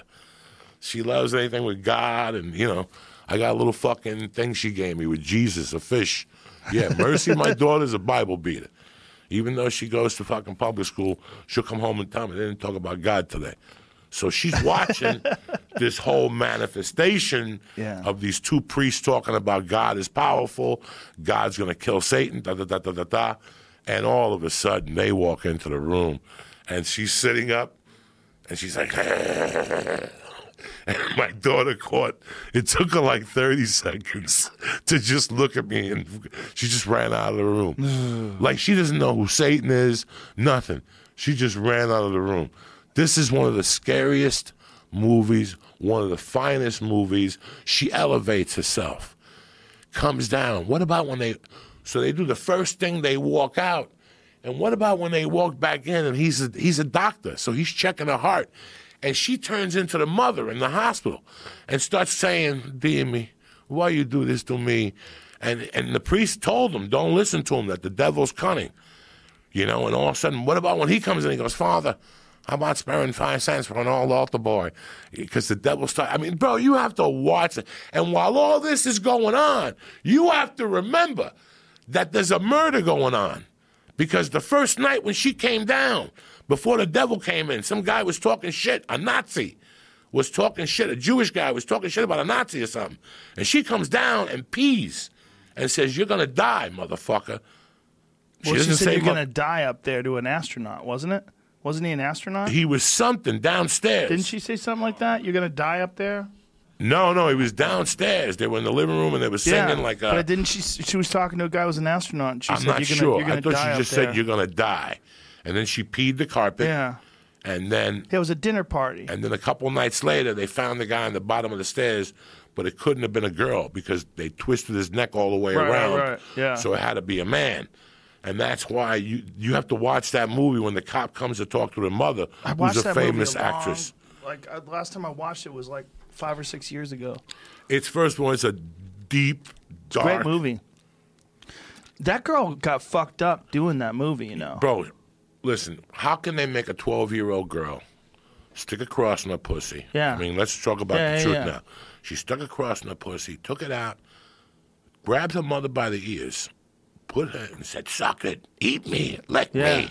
Yeah. All right, and then picked her up and smacks her and throws her across the fucking room. She says, your mother sucks cocks in hell. That's what she told the one priest. And you, I saw that in the movie theater. Yeah. Shame on them. Like, if I could sue the Union City Cinema today, I would sue them. Because they didn't check my I D. They didn't give a fuck.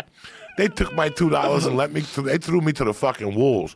But I also saw... What is what, her name again? Linda Blair. Blair. Linda Blair. She showed up twenty years later.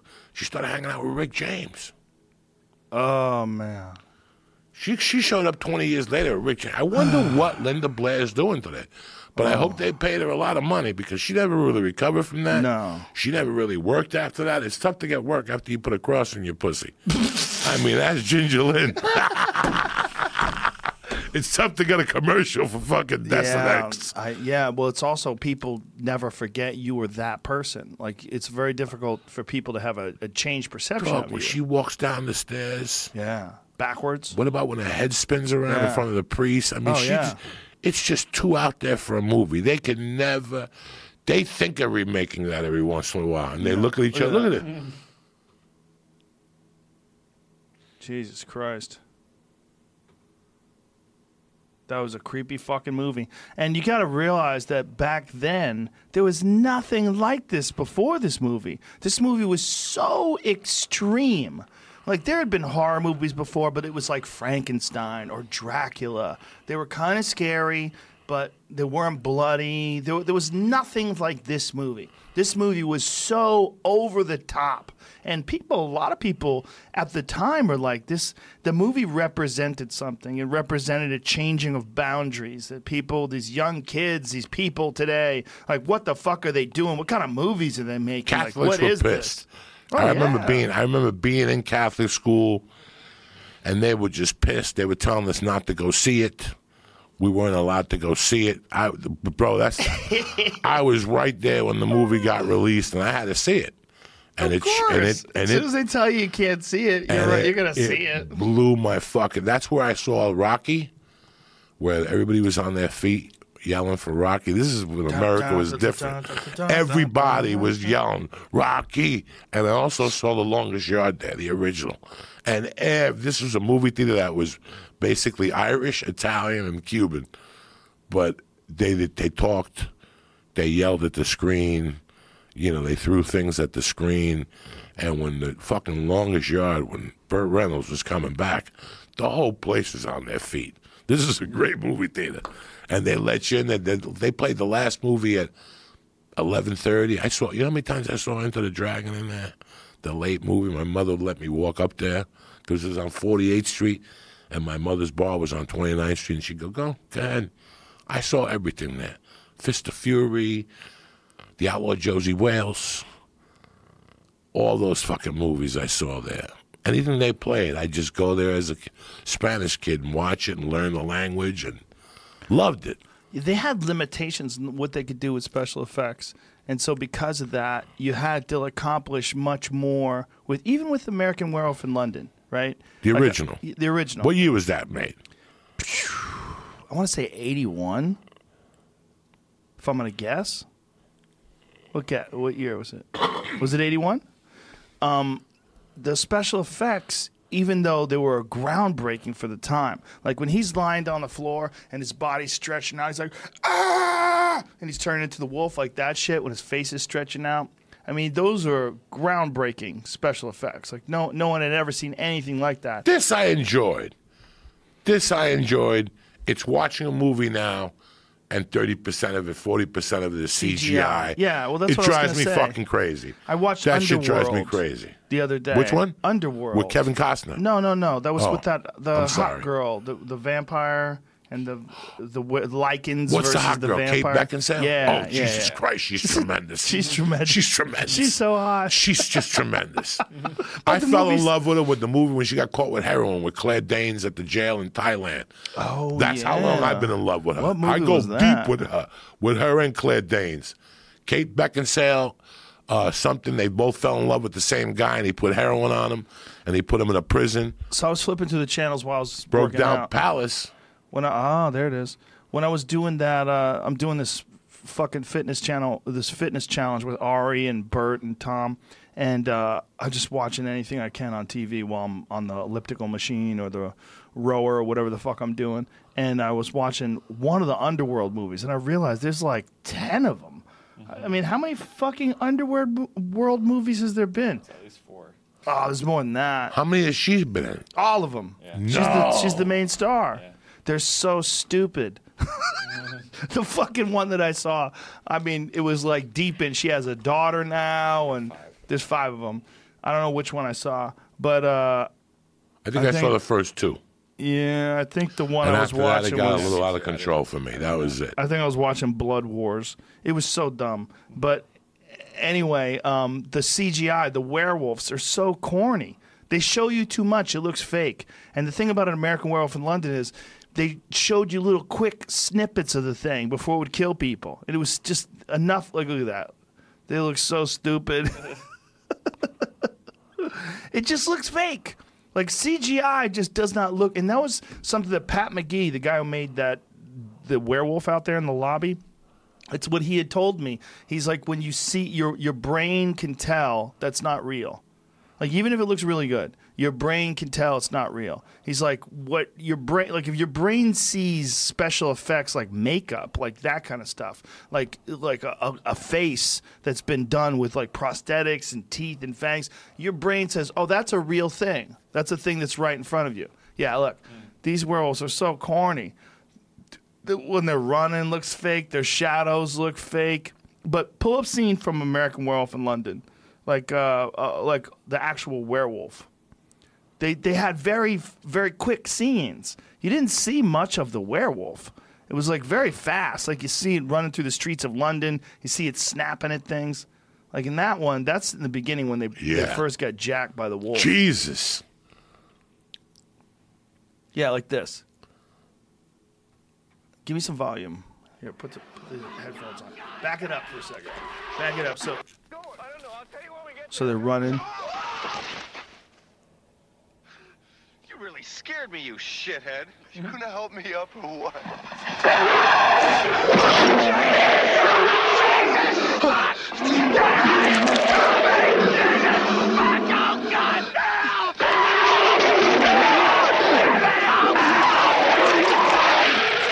Jack. Jack.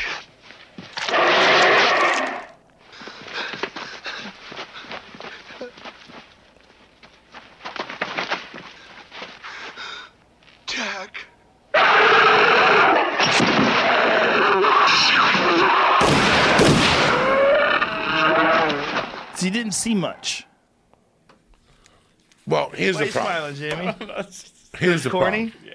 It's nineteen eighty-one, bro. I know. I remember seeing it when I was Here's a kid, the problem, Joe like... Rogan. You said it best a couple minutes ago. The, the, the, the thing that pisses me off the most is, in today's, the whole movie business. I grew up on the movies. I'm a fucking immigrant kid. I love movies. Remember when they have Tony Montana in the fucking detention thing, and he goes, how'd you learn how to speak Spanish, English? Yeah. Because I watched a movie circle, and he's, bro, Cubans, anybody. Felipe Esparza you know, told me that. He learned from watching T V. Everybody, everybody. So you watch T V. The problem that happened somewhere between eighty-five, maybe eighty-seven, and today is the disconnect of the director. And you're asking me, Joey, what's the disconnect of the director? The imagination. I just watched something on Scarface. I almost called you because it was so interesting about the dilemmas they had with Scarface when they gave it an, an X rating. So Scarface came out. Pacino said that at the release, at the party of Scarface, he just sank. People were getting up and leaving twenty at a bunch. They took Joan Collins aside, and they said to Joan Collins, what did you think of the movie? And she goes, I left after, no, she goes, I think one hundred fucks is uh, enough fucks for a person's lifetime. Like they were so, but they showed. That's enough for a person's lifetime.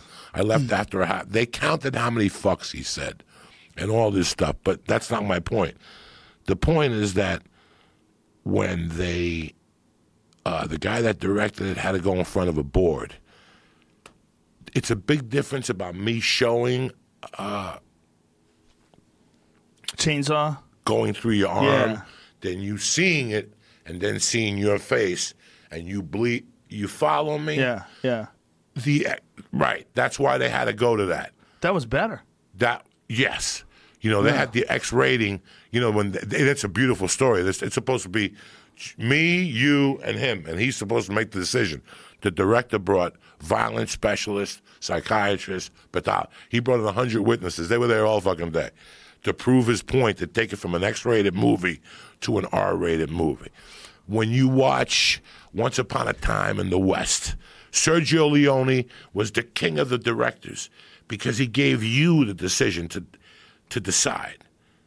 Are you with me? He gave it to you. When Charles Bronson gets off the train, the beginning of Once Upon a Time in America, and there's three dudes waiting, and the train goes by, and all of a sudden it stops. And all of a sudden you hear a harmonica, and you hear Charles Bronson going, and they look up and they see Charles Bronson, but they're not, they're not look. It's not focusing on Charles Bronson. Sergio Leone's fucking with you. He keeps showing you this fucking thing that keeps going, eh, eh. Like, take me back, Sergio Leone. Let me watch this gunfight. He gave you imagination. Mm. Directors gave you imagination. They gave you a split second to decide whether what was going to happen. Now, I know the story before it happens. The director was something special. That's why Sergio Leone those guys, those spaghetti westerns were genius because they gave you, are you yeah. with me? Yeah, yeah. You gave me a second to split the side. Yeah, you had to think about what's it. going on. I did. I don't. That scene, I could have put it in his arm or showed Pacino's face. Well, you remember High Plains Drifter? Tremendous. Yeah. Is that the one where he's a ghost and yeah. he comes back yeah. and paints it? No, paint time. Wait. No, no, no. It's High. That's not. Is that High Plains Drifter? Am I getting the wrong name? One. I mean, I'm I'm I'm thinking about Me the one too. that where Me he too. comes back as a ghost. Right. That's the one. Yeah. High Plains. Was it Hang 'Em High? I don't know if it was Hang 'Em High. I don't think. What's the one where he has the shield underneath? And he knows they only shoot for the heart. Mm. And they keep shooting at him, and he falls down. And they shoot at him, and he falls down. They shoot at him, and he falls down. I don't remember. Jamie, po- Google Clint Eastwood comes back as a ghost. Yeah, yeah, go oh, ahead. High Plains Drifter. Yeah, it yeah. is High Plains Drifter. Yeah. There you go. It just isn't in the description for some reason. Yeah. Um, part ghost story, part revenge western. The thing about that movie is, like, you don't realize. It's like they don't spell it out for the dummies that he's a ghost. So is it like Sixth Sense then? No. Okay. Like, you have to figure it out at the end of the movie, if I remember correctly. It's been a long time since I saw it. But at the end of the uh, the, the end of the film, they sort of lay it out in the beginning. The beginning they show, God, I, I, I might be wrong here.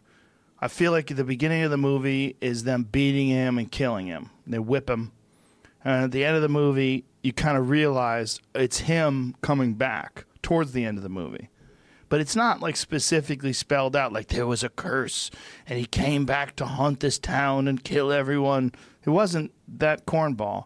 So if you go back to, like, the older movies, you go back to, like, you know, like a Frankenstein or a Dracula-type film, they spelled things out. Like, they treated you like you were a dumbass, and they spelled things out. And then they eventually stopped doing that, and they put mystery and imagination in films.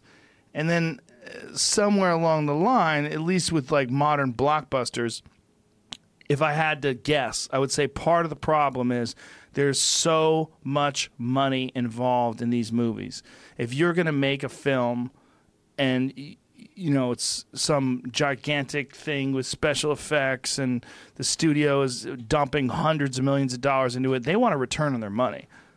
I saw people discussing that. I think Johnny Depp was just I don't know, kicked off isn't the right word, but he's not going to be in the next Pirates movie, I guess. And they were discussing under, like, in the comments section, like, it was the word. Last one was the worst one that of the of the lot, and they yeah. spent three hundred and thirty million dollars on the budget, but it made eight hundred million, and they're like, that's a fail. Some people are saying, like, that's a failure. Yeah, for them, like, it's a failure. Five hundred million is a is not good. Well, Johnny's off the rails right now. So. He yeah, shaved his head. Yeah. Johnny Depp. He looks like he weighs thirty five pounds. He shaved his head. He's falling out of his jeans. Whenever you get, like, two tattoos of a woman you only been married to for, like, six months, these are all bad signs.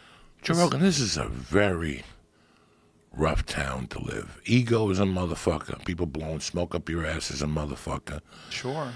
I mean, this guy's spending uh, half a million dollars a month on wines. Yeah. You know, I don't know exactly. Don't quote me on that, but I know that when when the account, I, I read. The accountant said thirty. Th- they said they said that he was spending thirty thousand dollars, and he goes, "It was a lot more." And he was joking around about it. It was a lot more than that. Like, look at these pictures of him now. Stay humble or be humbled. He's wearing a shirt, dude. You're fifty-five years old. Why the fuck would you wear that shirt? Well, who's walking around? Meanwhile, I got a Derek Lewis, my balls was hot shirt on. But look, these these like fucking inspirational quotes you expect to see on some stripper's Instagram page. You're not supposed to be wearing those when you're Johnny Depp, okay? This is this is outrageous, Johnny Depp. And Why are you wearing this, that on a shirt? And I heard that this last movie he did, mucho problemas. Mucho what? Problemas.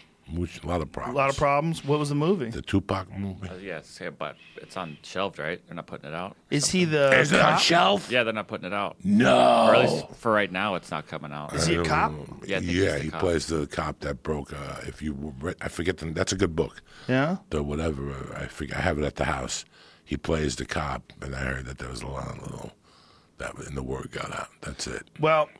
You know, Johnny Depp at one point in time, when he had done that sh- that movie Dead Man, do you remember Dead Man? No. Interesting movie. It was a weird black and white movie about a guy who was riding a fucking train across the West.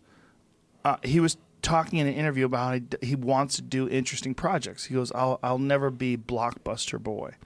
But then he became Blockbuster Boy. Oh, but he's badass in Pirates of the Caribbean. Oh, look, he's fucking... I don't give a fuck what anybody says. Phenomenal. I love him. Phenomenal. Phenomenal. Phenomenal. He's the really good. The chick is good. I love him. He's a great actor. They cut him loose. He made a ton of money for them. They did five fucking movies.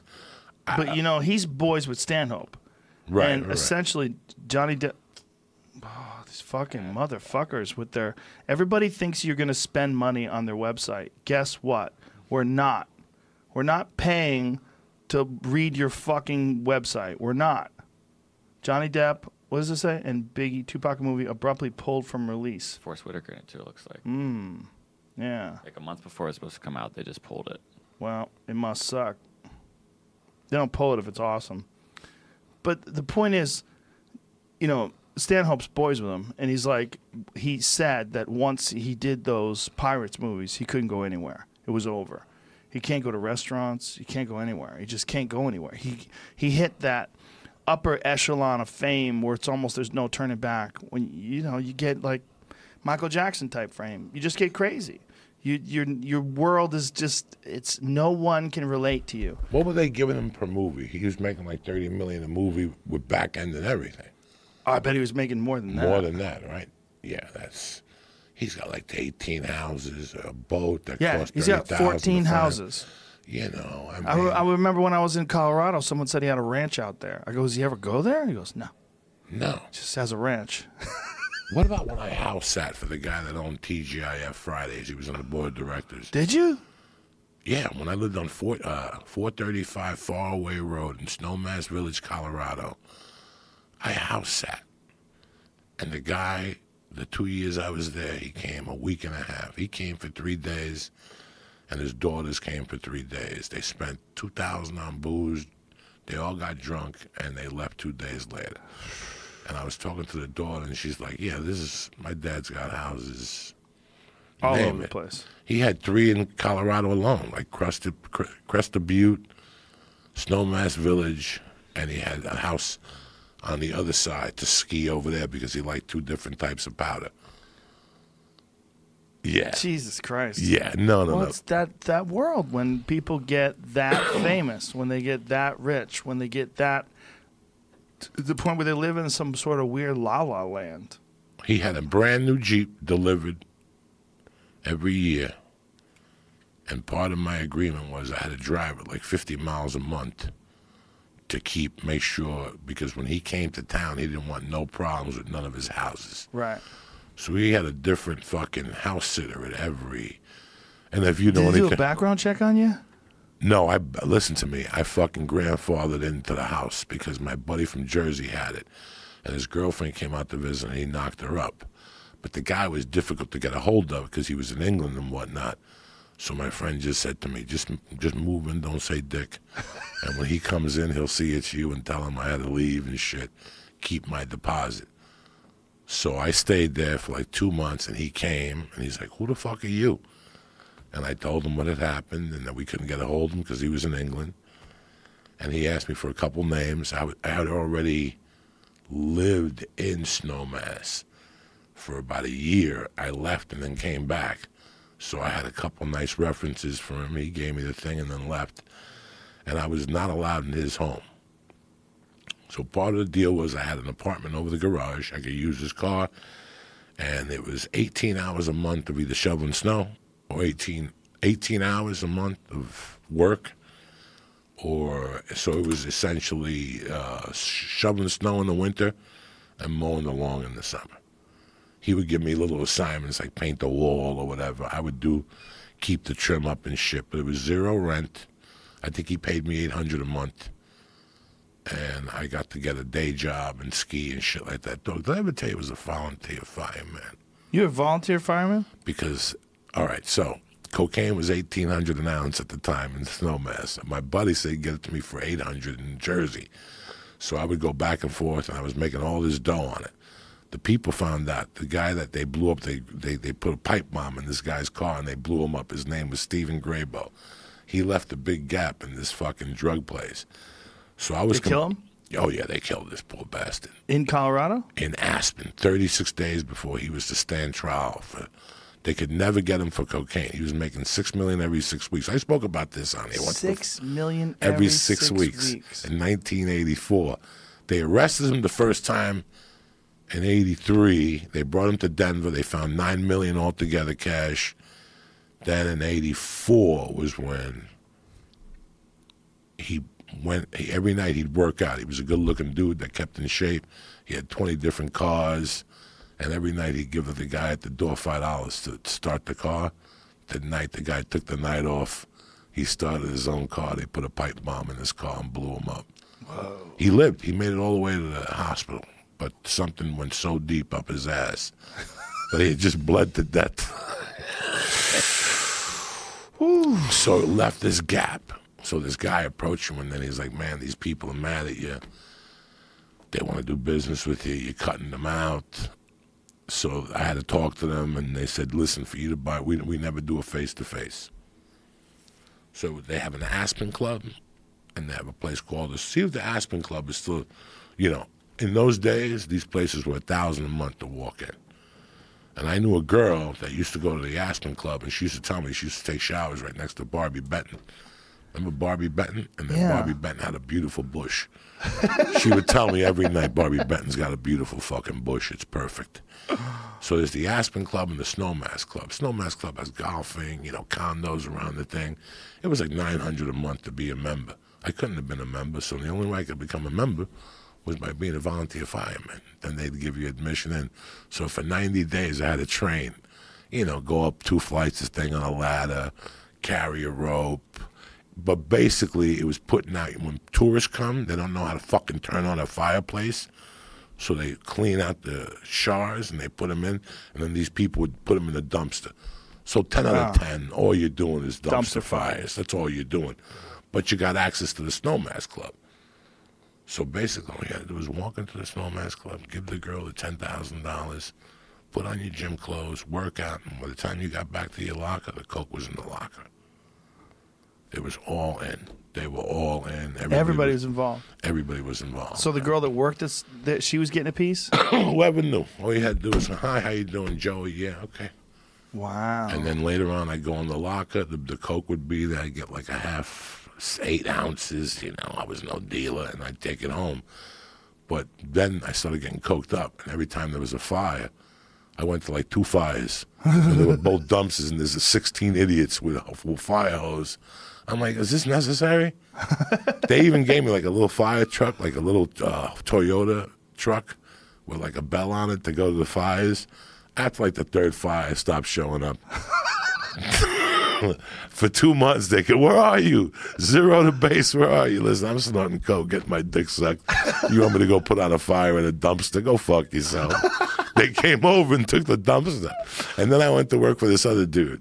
Dick, there was three Dicks. The guy I worked for was Dick Self, Dick Kelly, and Dick Dune was the mayor.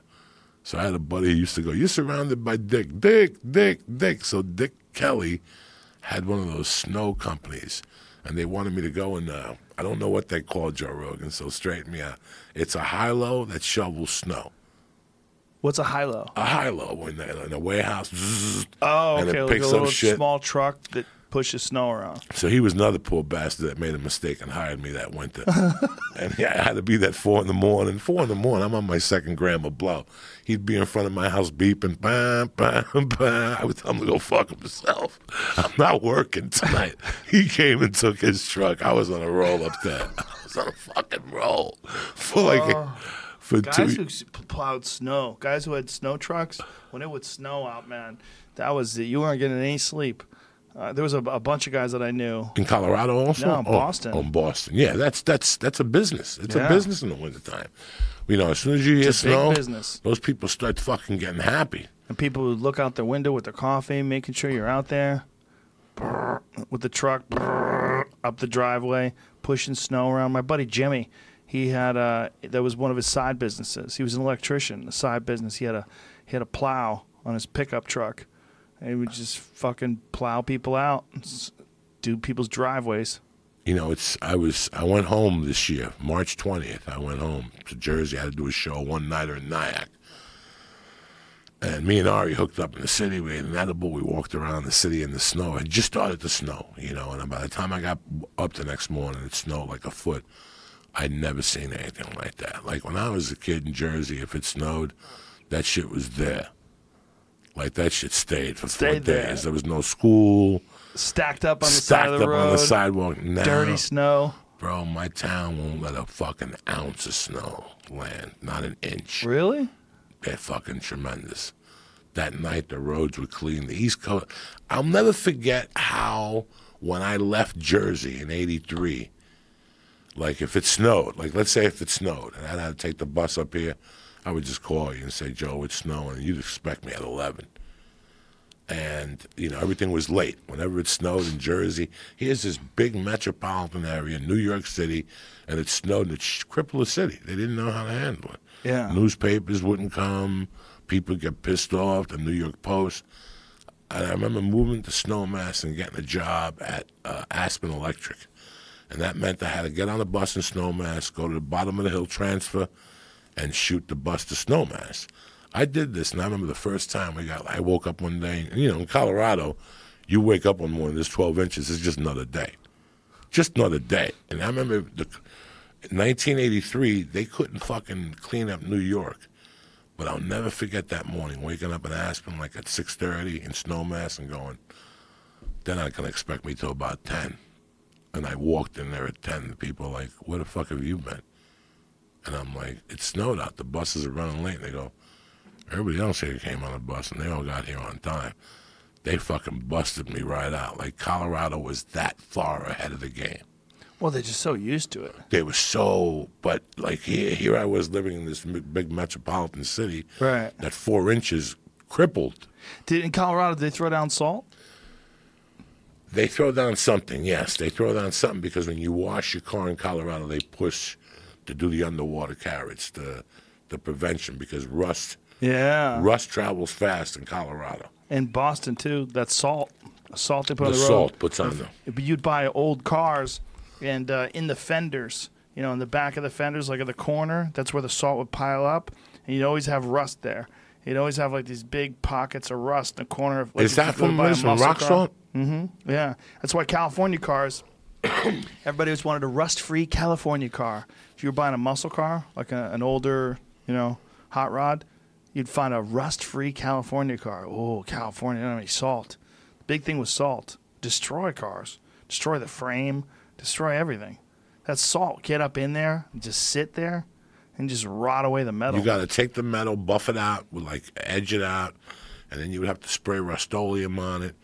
And then you would have to, because I would see the guys in Colorado, mm-hmm. how they would fix the cars. And they would take like a missing bumper, cut it strategically, weld it in, and then you buffed mm-hmm. that in, you colored, you buffed, yep. you kept putting primer on it, and that's how they got the the, the rust out of all those yeah. cars in Colorado. Well, I forgot about of, Jersey. A lot of body work, man. A lot of uh, East Coast cars had a tremendous amount of body work. If you wanted a constant job fixing cars, body work was always good, not just because of accidents, but also just because of rust work. Now, is the rust a product of the humidity also on sure. the East Coast? Because Colorado that. wasn't that humid, and right. I could see a little bit of rust from that. Yeah, Colorado, you're getting it from moisture. You're getting it from salt, I'm sure, if they salt the roads. But the East Coast, you're definitely getting more. You know, there's a variety of factors that cause cars to rust out, older cars. But if you can find an old rust-free car, now that is like, that's what everybody wants. You know, you find a nineteen sixty-eight Camaro that's rust-free, like, whoa. You know, it's a beautiful thing about Corvettes. They didn't rust. They were made out of fiberglass. So you get an old Corvette. Most of the bodies were pretty good if it wasn't cracked. It wasn't damaged because they didn't rust. I remember cutting myself on one of those fiberglass Corvettes one time. My mm. leg or something, I ran past them. This is this is the seventies, right? The they seventies. Had them in the seventies. Yeah, the seventies. My sixty-five's fiberglass. My sixty-five Corvette, that thing's fiberglass. Why did they fiberglass them to make, make it lighter? Lighter, right? And because they can make cooler shapes. If you look at a nineteen sixty-five Corvette, that shape is Let me look at fantastic. It. Let me look at it. Pull up mine. I, so, I, uh, I, I think I have an idea how it looks like. It looks like a Sportster. Yeah. Yeah, yeah, yeah, that's the one, the sixty-five. The yes. six, well, the, the the fenders have curves to them. Everything has curves. It's like such a curvy car. And if you had to do that all by banging out metal, and there's mine. Like, yeah, look at the right, fucking right, right. humps and the curves in that thing. Just the fenders alone. Like, there's so much. That's when I had my gross old wheels. Ugh. I got rid of those stupid wheels. But the, the, the, the shape of those things, man, I mean, I mean, they could do that with metal, but there's so many complicated curves to it. Just the curve of the door to the fender, the back fender, and... Now, you're fucking... a fan of the car. Oh, I love How does car. this car compare as a drive? That's like... not a that's not a real. I mean, if you if you drove a regular nineteen sixty-five Corvette, they're sloppy, their suspension's sloppy, the brakes are dog shit. Oh, this one here? That thing's not a regular. That thing's what's called a resto mod. So what that is is a nineteen sixty-five Corvette, but it has a two thousand seven Corvette engine in it that's supercharged, and then it has an entirely modern suspension. Everything is modern. Coilovers, modern brakes, big-ass Corvette brakes, big fucking fat wide tires with sticky rubber on them. That thing doesn't handle anything like an old car. That thing handles like a new car, as much as you can get a car like that to handle like a new car. How much do you drive it? I drive that fucker all the time. I take it to the, the store all the time. You ever seen me take that thing to the store? No. You should go for a ride with me. It's so fun. I don't think I'd fit in one of those fucking He's things. They were, they were made for more people. Mm-hmm. You'd fit. And sixty-five, they're, they're for fucking things, you know. No, no, no. You'd fit in that Remember thing. When Tony Soprano trying to get in Johnny Sacks? What's the what's the Italian car line? Lamborghini? Oh, did he have Ferrari or Lamborghini? Ferrari Maserati? Maserati. I don't remember. Yeah. He and he could, couldn't fit in it. He couldn't fit in it and shit. They didn't make those for skinny Italians. That, that, that fucking... Yeah, th- but those, uh, you know, when you're making a car out of fiberglass. You know, it's pretty weird, just to go back to that lady that quit high school when she was sixteen, that she was one of the most wealthiest people in the world. Like one of The, the Chinese most, lady? Yeah. Yeah, whatever her name was, we pronounce it wrong. It's so weird how much stock we put in high school. Mm-hmm. How much stock is really in high school? Like, right now you have children. I don't know about high school. Like, I don't know. I'm st- I don't know about high school still, and I don't know. I, I've met so many people who have quit high school that have done better with their lives. I thought when I quit high school, I was done. I was fucking done. That was the, one of the worst points in my life. I remember I was going to get a tattoo. I wanted to get, like, an Ozzy Osbourne has Ozzy on his fingers. I was going to get Coco on both fingers, C O C O. And I remember walking up there that day and going, you know what, pal? So wait a second. I'm going to get an Ozzy or Coco f- tattoo on my fingers, and I'm going to quit high school? Like, what am going to be my chances of really doing anything? Like, I already, already quit high school, and now I'm going to put tattoos on my fingers? I'm never going to do anything with my life. Mm-hmm. That's why I chickened out from tattoos, you know. Because you're afraid you're going to be a loser? At, in nineteen eighty-two, a tattoo was not a work of art. A tattoo was the, you went to jail. Yeah. You killed somebody. Oh, see? Hey, hey, but he had that in sixty-nine. Hey. He's had that in sixty-nine. Yeah. He was cooler than fuck. He was Ozzy Osbourne. I wasn't well, no Ozzy Osbourne. Right. I was just some fucking drugged out criminal. Yeah. But I knew that if I quit high school and put C O C O, I was doomed for life. Like, on both hands, I was going to be doomed. This is a true story, bro. Like, this, I, I remember still you. walking to the tattoo place. It was in Cliffside Park. And how much weight they put on high school. And, like, I quit high school my junior year. Was I good at it? Yes, I was very good at it. I was very good at school. I just had to quit school because of necessity. Uh, I had no parents. You know, I had to quit fucking high school, you mm. know. And it's so weird how many people over the years I've read. And the only reason why I got my G E D, let me tell you something. I refused to get my G E D. Because if I would have failed my G E D, I would have killed myself. Like, if you quit high school and then fail your G E D, you're really doomed for mm. life. I didn't even want to know about the G E D thing. But when I got arrested, you got to have a G E D because you get an extra point to your sentence thing. Like, this is a variable that adds to you not going to prison for that long. So if you get arrested and you don't have a G E D and you're not working at the time of your arrest, this all counts towards your sentencing guidelines. So the only reason why I took that G E D fucking thing, because I was petrified of taking a Joe Rogan. Because mm. once you fail your G E D, there ain't no coming back. So I got tattoo on my fingers. I fucking quit high school, and I fucking failed the first G E D thing. Like, I would have died. Like, I, I studied hard for my G E D. I bought the fucking thing. I took a night class with a bunch of people who didn't speak English. I studied hard. I passed my G E D with flying colors. But it's so weird how they put such a stress on it when I was growing up. And I know tons of kids that sophomore year said, my father owns a fucking mechanic garage, or we have a fruit company, or my father's in the stock market, he's getting me a job. And I know these kids today, and they're doing fine. I just saw one in West Palm Beach that he was one of the first guys to quit school, and I was, like, worried about him. Like, ugh, how the fuck do you quit school? He's doing fine. He's rich as fuck now. Well, quitting an education, like getting quitting learning is what's really scary. Quitting school. The problem with school is school, like standardized education, right? The education that they would like you to get is you go through school, you get out of high school, you go to a good college, you get a degree, and then you go to graduate school, and then you're a real success. But there's a lot of people that did that, that they, there was no job for them. They they have graduate degrees, and they're not doing well, and it's just it's not a, it's not a guarantee, and especially in this weird fucking economy.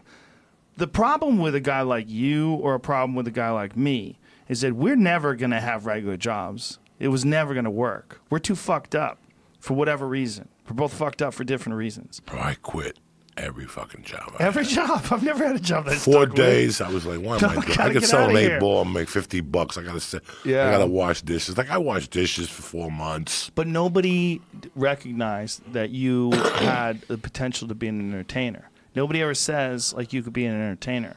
You're a funny, entertaining guy. Nobody ever brings that up as a, a viable job option. Meanwhile, it's obviously a giant job option. All of our friends that are like you or I, that are, are comics, they're all they were all fuck-ups in high school. They all barely made it through whatever job they had. They hated every second of it, and they all thought they were losers. That's one thing we all have in common. We were all worried that we were going to be a loser. But none, no one, none of us had someone who said, hey, Joey, you're fucking funny, man. You could be a comic. Try being a comic. Go to an open mic night. Give it a shot. You know how much comics make a weekend? A comic headline at a club in the weekend might make fifteen hundred dollars. You'd be like, what? fifteen hundred dollars for telling jokes? Like, yeah, fifteen hundred dollars. And you'd be like, that is crazy. And you think about what regular people were making, busting their ass all week. You could just show up on a Friday, do two shows on a Friday, two shows on a Saturday, one show on Sunday, and you'd make fifteen hundred dollars. You'd get home, and a lot of times it was cash. You'd be like, how do I how do I do this job? Well, you got to start off as nah, an open mic night. You got to become a, an apprentice. It's so weird how I could look you in the face and tell you something I knew my freshman year in high school. You ready? Yeah. I knew one thing for sure. What? I did not want a day job. No job. Me no, too. No, no, no. Yeah. I didn't say that. I wanted a job. But not a job I where you sit in an office. No, no. There was no day job in no. my future. I was either going to be a bartender, a waiter. I was going to work in a warehouse. Like a, uh, there was a company, White Rose in Sea Caucus. It was a frozen warehouse where you just got lobster tails and shit, and you had to wear, like, bundled up. They paid you twenty-two an hour. Yeah. They gave you a thousand dollars every ninety days to buy clothing. Like, I was set to do that. I had no problem with working nine to six. I knew one thing about my life, that I was not taking a day job, because the people I grew up around, my mother did not have a day job. My mother went, opened the bar at nine, set the bar up, beer, boom, and by ten thirty she was in Harlem picking up this, going to a Met game, eating Chinese food. She didn't go back till seven o'clock at night. Then she worked till three. I had no problem with working. My first big job was bartending from five to one in Manhattan. I just knew that my days were mine. I liked that. I didn't. I wanted to be opposite everybody else. I wanted you to leave the fucking house when I walked in. I'm going to make my own eggs. I'm going to smoke a joint. I'm going to watch T V for an hour, sleep till two, get up, lift weights. Independence. That's what I, I want. Yeah. I did not want a day job. That I Some didn't Some people know. want the opposite. Some people's personalities, that they want to go somewhere where someone tells them what to do. They want to sit in a very safe, structured environment and do boring shit. I didn't. I was. There's a company in my town named A P A, Anthony Imperatore, When I was a kid, A P A fed everybody. The deal was you went down there, nineteen eighty-two, let's say. It was uh, seventeen fifty an hour. So you shaped. Did you ever shape? What's that mean? Shape is you just go down there and they look at you like Marlon Brando and on the waterfront. You stand there like a fucking moron and they come up to you. We need six people tonight. You, you look pretty strong. You. And there's thirty people against the wall. They call it shape? Shape up work. You got to go oh. sign up at the hall. So if you're a longshoreman, all that shit, if you don't have work, you go do shape up work. So you just go down there and wait for your badge number to be called. And then they give you work. So I used to work at A P A as a shape guy. So you go down to A P A, right? And the first night Joe Rogan picks me, he sees I'm a fucking mule. I'm a mule. Like, you ain't going to break me. The shift started at seven, and it went till six. But sometimes at six, a load of fucking Volkswagen engines came in. And here you are with another fucking gorilla picking up Volkswagen engines. So I used to, what I used to do was you couldn't work more than six days a month or they had to put you in the union. So I would work A P A, uh, white truck, whatever. There was three different companies that you could shape for. So what you did was to get into the union was once I found out Joe was cool and Joe knew I worked, I threw Joe a yardstick. I threw you a hundred, so I had guarantee two days a week work, which is still eighteen dollars an hour plus overtime. So I did shape-up work. And then if you completed like twelve, if they made a mistake and they gave you twelve days in a month, now they had to hire you full-time. And your life changed forever. A P A, that guy in Parator that owns, you know what he owns now? The fucking ferry. Hmm. Like the ferry that goes back to New Jersey, back and forth from Jersey to New York City, that's imperatory. He didn't stop growing. But when we were kids, his facility, he took such care of his employees. His gym, when the New York Nets went from uh, Long Island to New Jersey, that's where they practiced the first year. That's how good in the seventies his gym was. Like, if you loaded trucks, you were allowed to use that gym. He already had shit that nobody had. He had fiberglass backboards. He had water weights. He had shit that nobody had, like, at that time. I still, wow. But my point being that that was what I had in high school, that I could do shape-up work, and I could still make a living, and eventually somebody was going to hire me. I was going to work like a fucking mule, but I'd still be making, you know, fifteen hundred dollars a week when you're, right. when you're in nineteen eighty, which which wasn't bad. That's a lot of money back then.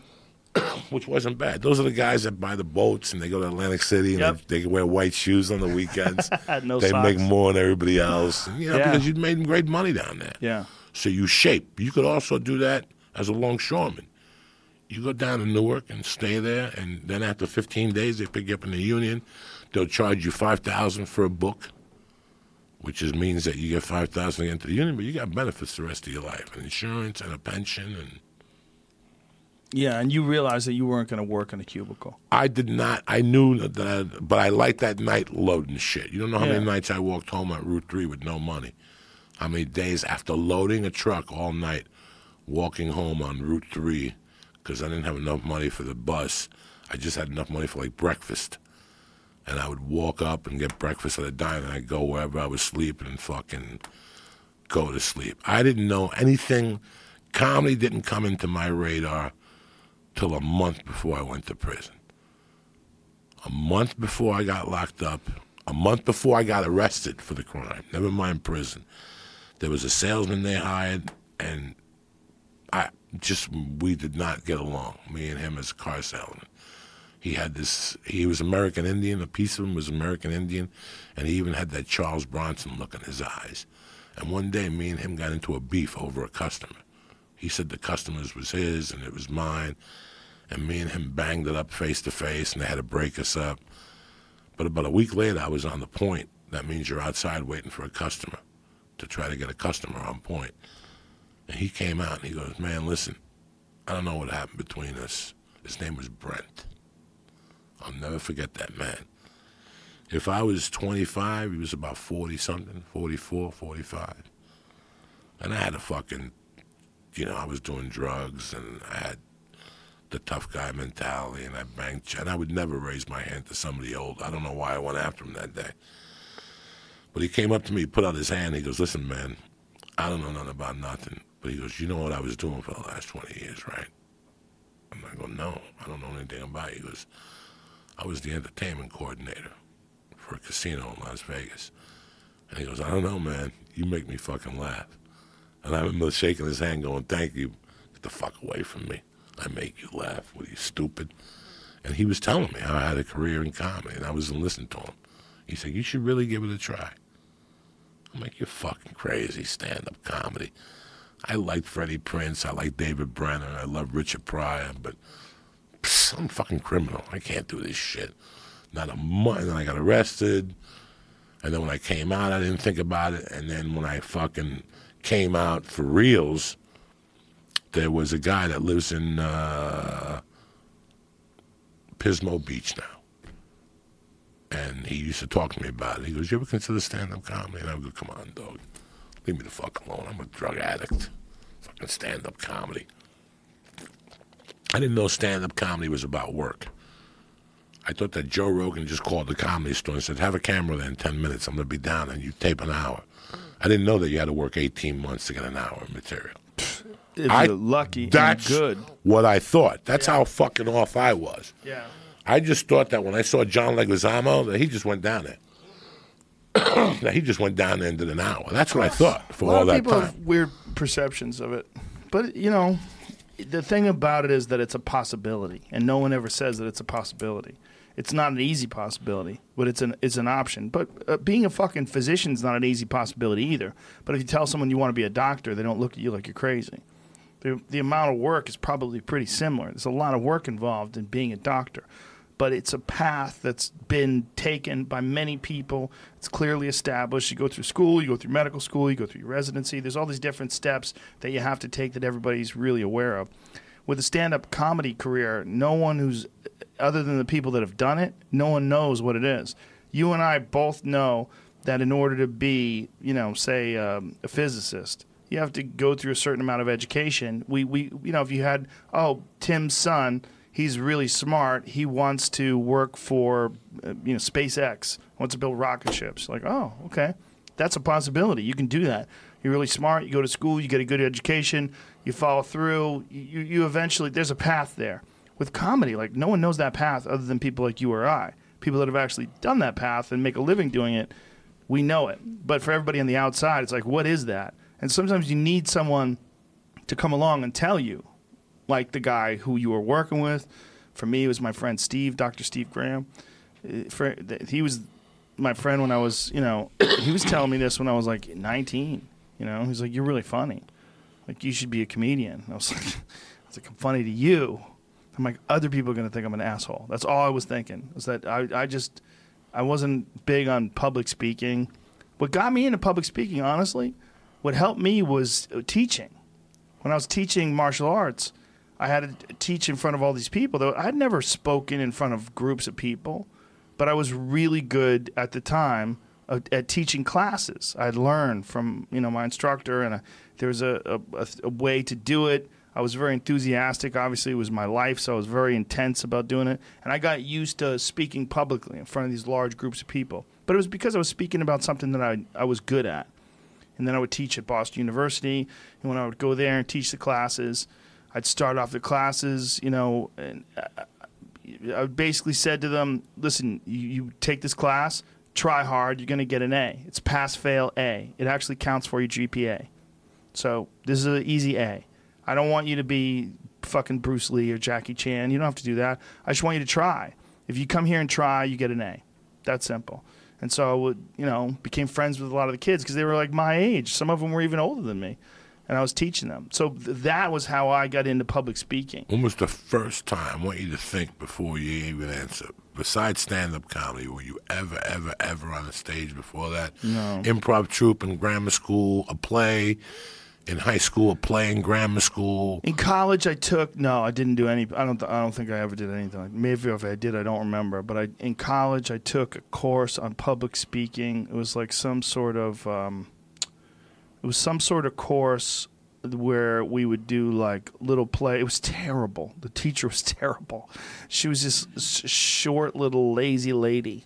She was so lazy. Like the way she would give classes was just, it was a continuing education program at UMass. She was just terrible. And there was the people in the class where it was very loosely organized. She didn't explain the lessons very well. And, uh, you know, we had to put together some little play, I remember. It was me and uh, this girl and this guy. We put together, we made some little funny play. We wrote it together. It was around the same age. I was probably thinking about doing stand-up. I was probably nineteen or twenty at the time. I never was, I always shunned from all that stuff. I was always embarrassed. And my sixth, when I got thrown out of Catholic school in the sixth grade, I had this guy, Mister Levito. And on Fridays, you had a choice to fucking go be part of the ecology club or hang out in the class. I don't know what made me. I was in love with Frankie Valli. All right? And my eyes adored you. So he would make me every Friday go up to the front of the class and put My Eyes Adored You on a record player, and I'd sing it. Like, not lip sync it. I'd really sing it because I really had a good voice growing up. I was in a band as a singer. Were you? You were in a band? Yeah, in the sixth grade. You've done uh, that fucking rock and roll show. What is yeah, that? What yeah, is that yeah. show? Uh, Josh the guy from Baltimore? Stuff? Yeah, it was fun as fuck. What is what is that show called? Goddamn, Goddamn, Goddamn Comedy, Comedy Jam. Yeah. yeah. You've done that? Yeah. What'd you sing? Uh, Killing in the Name of Love. Oh, that's right. You did it recently. Worst anxiety ever. Did you? Oh, my God. Singing and doing comedy is two different fucking worlds. Did you have to learn the song and practice it? Yeah. They they wanted me to go to a rehearsal, but I couldn't go to a rehearsal that day. So you had no rehearsal? No rehearsal. I knew the song, you know. And there it's, you go. And it's not... Play yeah. this. Where is this being held at? This is at... This one was a couple years ago. This is like a year and a half ago. I love music. I'm just, I love all this shit. I just can't. Uh...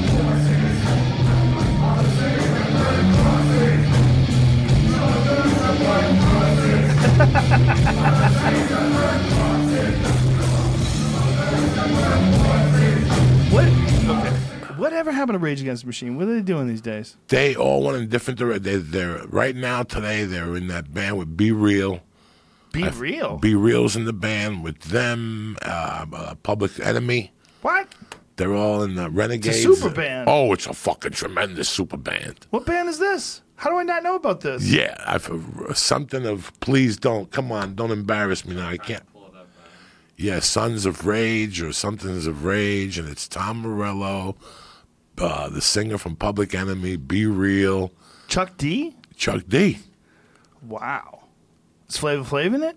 I don't think so. I think they told Flavor Flav you can't. Is he still married to Stallone's ex-wife? No. Stallone's ex-wife just had a baby with Prophets someone. of Rage is what it's called. Prophets, Prophets of, of Rage. Ra- Who's in the band? I don't yeah, it's uh, a couple of guys from Rage, Public Enemy, Cypress Hill.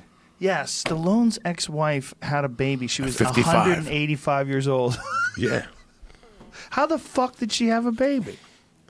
She had the last egg. They found the last egg that was tucked up in a quarter.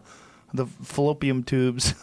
Listen, man, Mick Jagger's singing at seventy-five. I guarantee women have eggs a little longer now. I wonder. You just got to dig a little deeper. You got to dig deep, deep, deep in that little monkey. There's got to be an... Janet Jackson had one at fifty, you yeah. know? Yeah. I mean, there's they're in there. You just need a guy to give you a stab and to generate everything at the that same time. That guy's going to be holding back a lot of loads. Just keep those loads for weeks. No jerking off, no nothing, no wet dreams for weeks. And then just release the hounds. I mean, after, after forty-eight, as a woman, after forty-eight, from what I've read, forty-six, forty-seven, your chances of the child having autism are very high. There's a lot of chances of a lot of little things going wrong. Chances are with the male as well, you know.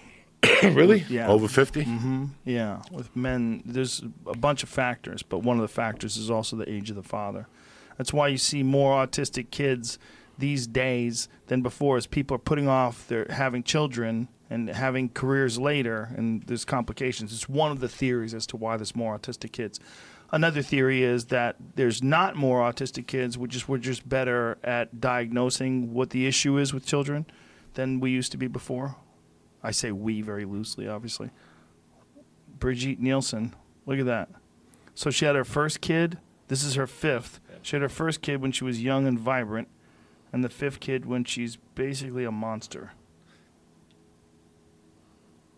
God bless her. God bless her. God fucking bless her.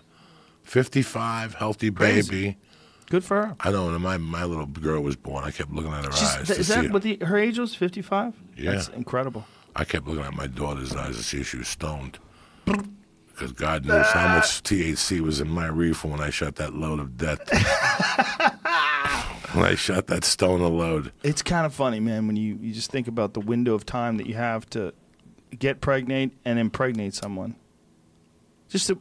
You know, you look, you run. If you ever run into someone and you haven't seen them in like ten, fifteen years, and you see them, and you're like, "Whoa, okay, time, time is real." Just it wears on people. You don't think about it when you see people day in, day out.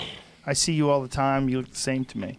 You know, but if you don't see someone for ten, fifteen years, you're like, "Oh." Oh, wait till you look at a picture of yourself. Or oh, you go yeah. to a hotel room. Oh yeah. When you go to a hotel room, that mirror don't lie. The mirror at your house is a fucking bullshit artist. That motherfucker hides curves and hairs in your nose. You go to a Vegas and you walk past the mirror and you're like, ugh, what the fuck happened there? Yeah, age yeah. is a mother. Oh, you watch it. I watch a tape of myself or something. I'm like, wow, man, I'm getting old, but you become you know, a monster. Last week I fucking took a red eye to Cleveland. I get to Cleveland, it was, it was the only direct flight. You know, now everything's fucking crazy. There's two direct flights a day to Cleveland. Everybody's got a flight, but it takes you nineteen hours. Right. So my uh, my or choices were to leave at eleven in the morning and leave a day earlier, which ain't happening, or take a red eye that night. And I took the red eye, and we landed at six in the morning, which is three L A time, which I'm never up past fucking twelve thirty anymore. And uh, I took a thing to the hotel, me and George Perez. You know, and for a couple minutes, I was a little like, look at my fucking life. I'm fifty-five, and I'm fucking taking a red eye to do Cleveland. And when I got into the hotel room, and I sat down, I sat at my computer, I'm like, how fucking lucky am I? I'm still doing spots at the fucking store. I'm still going out and doing weekends. I never dreamt of this past forty-eight. And I'm fifty-five and headlining, having a great time, and laughing my fucking balls off. We forget. For a moment of time. What happened was the car didn't show. And I didn't even get pissed off. I just said, George, let's hop in the car. We walked fifty yards. There was a cab. And that was the end of that. You mm. know what I'm saying? I don't even know why I told you that. I'm just thinking well, about you know, it's perception. You know, I mean, you know, if you showed Brigitte Nielsen a photo of her today when she was twenty and said, you're going to look like this in five minutes, she'd probably freak out. She'd probably be terrified. But now that she's fifty-five, she's like, eh, that's what I look like. We all we all become J. Howard Marshall, Anna Nicole Smith's fucking husband. We all, we're going to go this so much time. I mean, you, you don't stay beautiful forever. There's going to be an amount of time where your body just stops working right and your your tissue starts to hang off your face, and it's just, it is what it is. And, and it's perception. A lot of it is perception. You broke it down for me with Yoel Romero. Your genes. Look, you look somebody like, mm-hmm. what's the girl we discussed a thousand times? She was married to Richard Gere with the beauty mark. You said you saw her somewhere and she was still fucking beautiful. What's her name? Cindy Who was Crawford. married to Richard Gere? Cindy Crawford. Cindy Crawford. Cindy Crawford. Was it still you that, beautiful. That, was yeah. it you that saw yeah. her? And said, you got to be kidding me. I ran into her six months ago. There's two fucking girls, beautiful. There's two girls in my high school that are on Facebook. They have not aged a year. And they both spit out kids, and mm-hmm. it's it's. It's also how you take care of yourself. It's the alcohol. Yes, and whether or not you're happy. The happiness, the alcohol. Yeah. The tobacco. Mm, the tobacco's food. a big one. Tobacco's a Listen, big one. Listen, man, I was thinking about this. How it's so weird that once every two years, I don't know what Joe Rogan. I hate being this person sometimes. I hate being this person. I like to have. Something going wrong. Like, I still have that bug inside. Self-sabotage. Yeah. Still sabotage. So every once in a while, I go up to the Comedy Store and I see everybody drinking and I see everybody doing everything else. And here I am with a fucking water like an asshole. I don't smoke at night when I drive because I can't see at night. You know what I'm saying? So I can't smoke. I can't get high. Sometimes I go in the back and I get high. So every once in a while, I go, hey, Red Band or somebody, give me a fucking cigarette. and I smoke five fucking cigarettes, and I'll smoke for a week. Do you know that, Joe Rogan? I'll buy a pack of cigarettes at eight o'clock at night and smoke like a fiend and throw them out of the car on the way up the hill. Do you know how bad I feel the next day? You could see how bad fucking cigarettes are for you. And number two is alcohol. You know, you could see. Now, when you say this, like, how many cigarettes will you smoke? Like in one night? Yeah. twelve. Really? And I'll throw the other eight away in the garbage. Wow. And then the other day. That's a lot. That's a lot, because I'm a savage. Like, when was when was the last time you did this? About two months ago. Really? Yeah. And you don't worry it's going to get you again? And then, no, no, no, no. I could. All that shit is bullshit to me. Why do you think I said that shit to you last week about the Ambien? I wasn't fucking around with you trying to be cute. I do everything. I'm sober, but I do everything.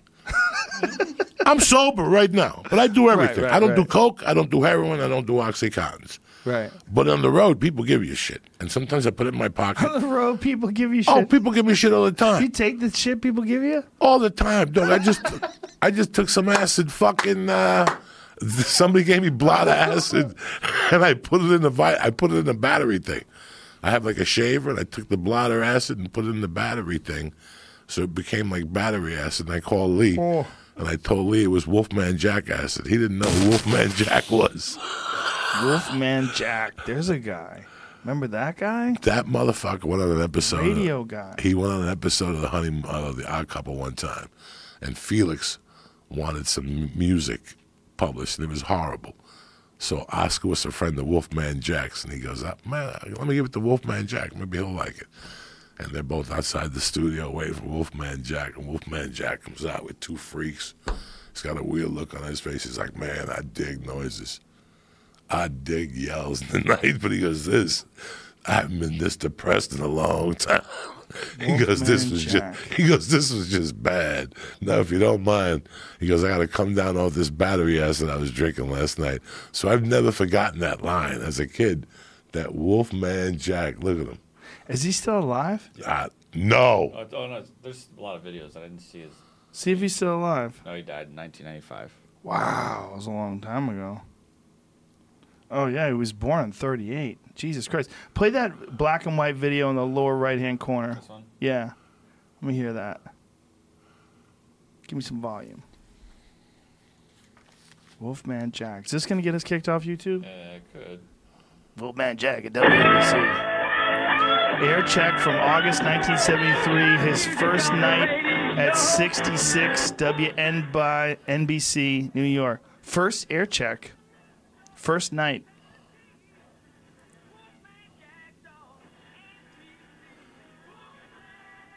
Wow, how weird. Give me a little, speed that up a little bit. Should come in in a second.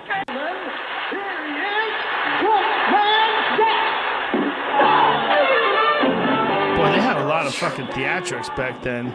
Before the guy even talks, several minutes into the recording.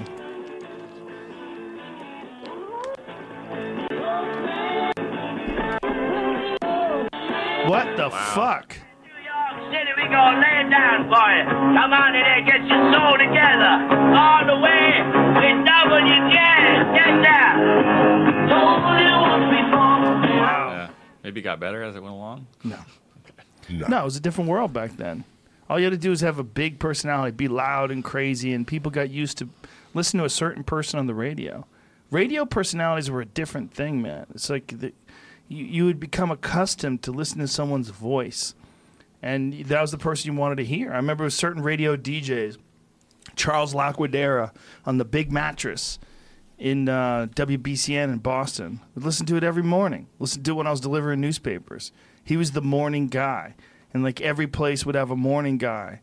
And there's just still a few of them out there. There's still a few morning guys out there, but man, they're cutting those guys back. They're cutting those folks back. They're whittling away their budget, taking away their money. You know, they have to do personal appearance at Wild Wings and shit like that and fucking shoot T-shirts out of a cannon and all that nonsense. It's just, it's a dying, dying institution. The radio world is a dying world. It's weird. It used to be everybody had a car radio. You listened to the radio. Drove around. What do we got on the radio?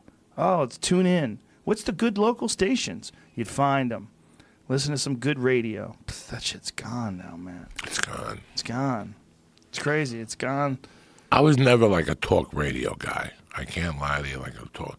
People who listen to that talk sports and people call in, fuck you. They love it. The Yankees should have beat one last night. It was a ref yeah. job. That shit drives me fucking crazy. But by the way, congratulations to the Boston Red Sox. They were fucking tough. Tough. I don't watch baseball throughout the year. I don't have time. But the Cuban, once September comes, I love the art form, Joe Rogan. It's a beautiful. By the way, not only did I get left back and I got a G E D, I'm only. I'm the only Cuban that couldn't play baseball.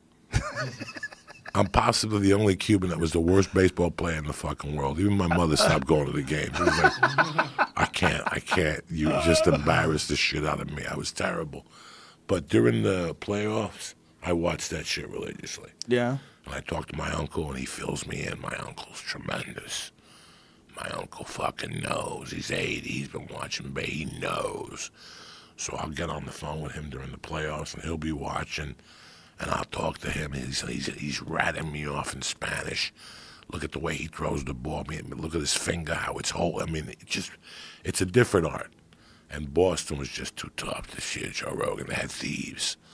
A baseball player with thieves, it's tough to play against them.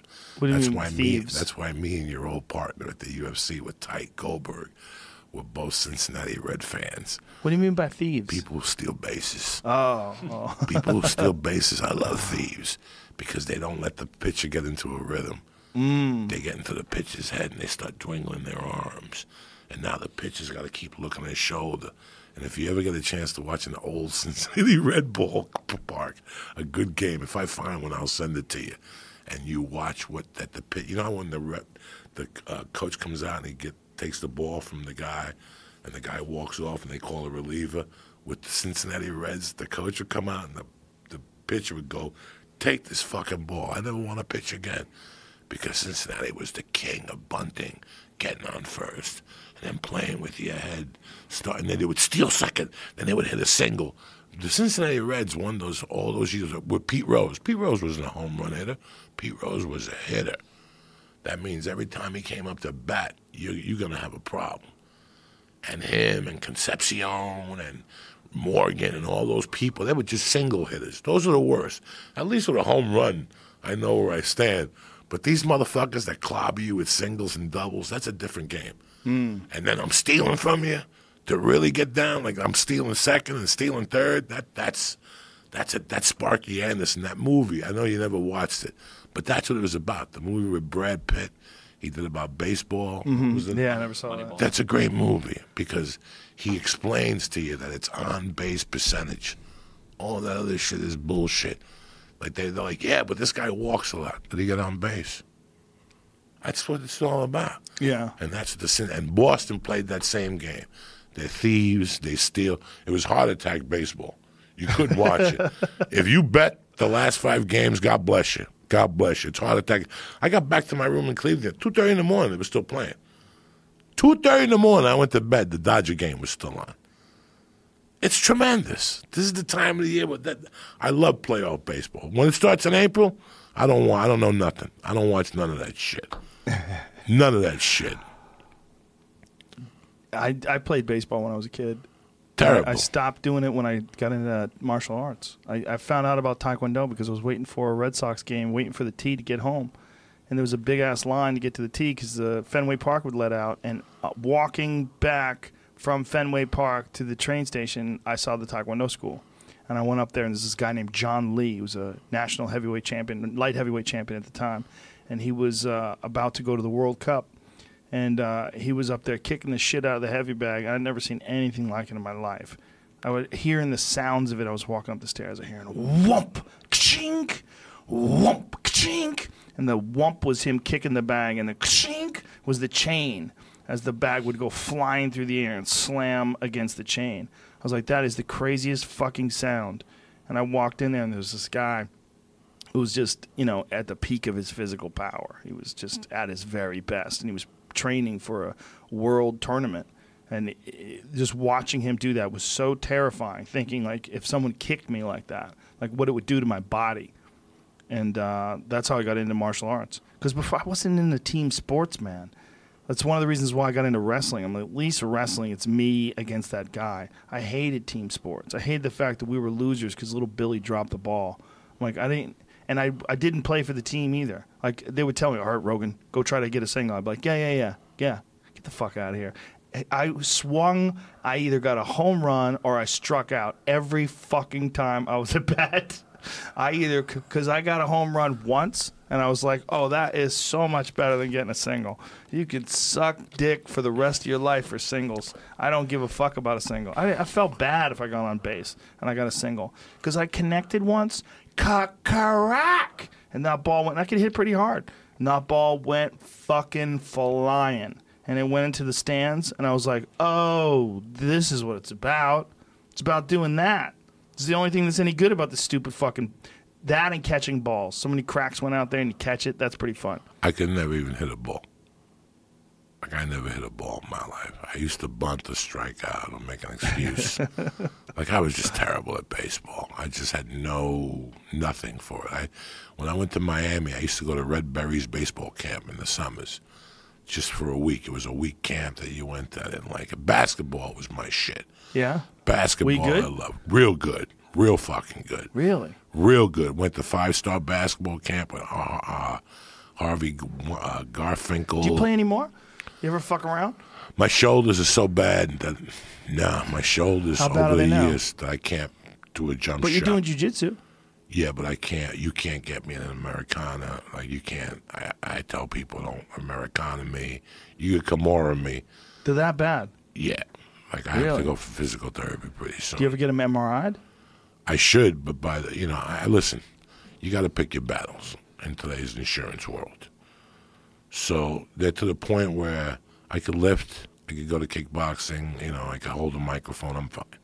Right. I'm fine for right now. My left, my right knee is fucked up. That's going to have to do something soon. But for right now. What's wrong with it? It never fixed. I think when I was doing physical therapy, I reheard it after the surgery.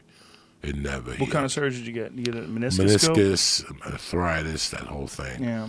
So I'll go back in there again and let it all cleaned up. No, I love basketball, but I also love martial arts growing up. I love the whole thing of going to doing forms and practicing. And they can do some fucking tremendous shit with stem cells right now, Joey. They could fix all your problems, I bet. You fix think your my shoulders? shoulders? Yep. Yeah. Yeah, my shoulder's fixed. They fixed it. How how flexible are you? Let me see you grab your hands and do that shit where you go all the way back and you do all that shit. Oh, yeah. I can do everything. Grab them and go over. Can you do that shit? What do you mean? Like, there's people who could grab them at my kickboxing place and go all the way over. They couldn't grab believe. Grab them and go all the way over? What do you mean? Yeah, like they do something fucking different. Like, I don't fucking... Oh, you're saying like do this and go all the way back? Yeah. Oh, no, no, no. I know what they do. They take the broom.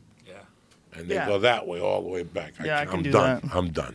You know what else is real good for you? Hanging. Just hanging. Just grab a hold of the bar, chin-up bar, and just hang from it. Super good for your shoulders. Stretches them out, releases impingements. It's good for the joint. Okay. Yeah. Just go out there to my little gym area out here.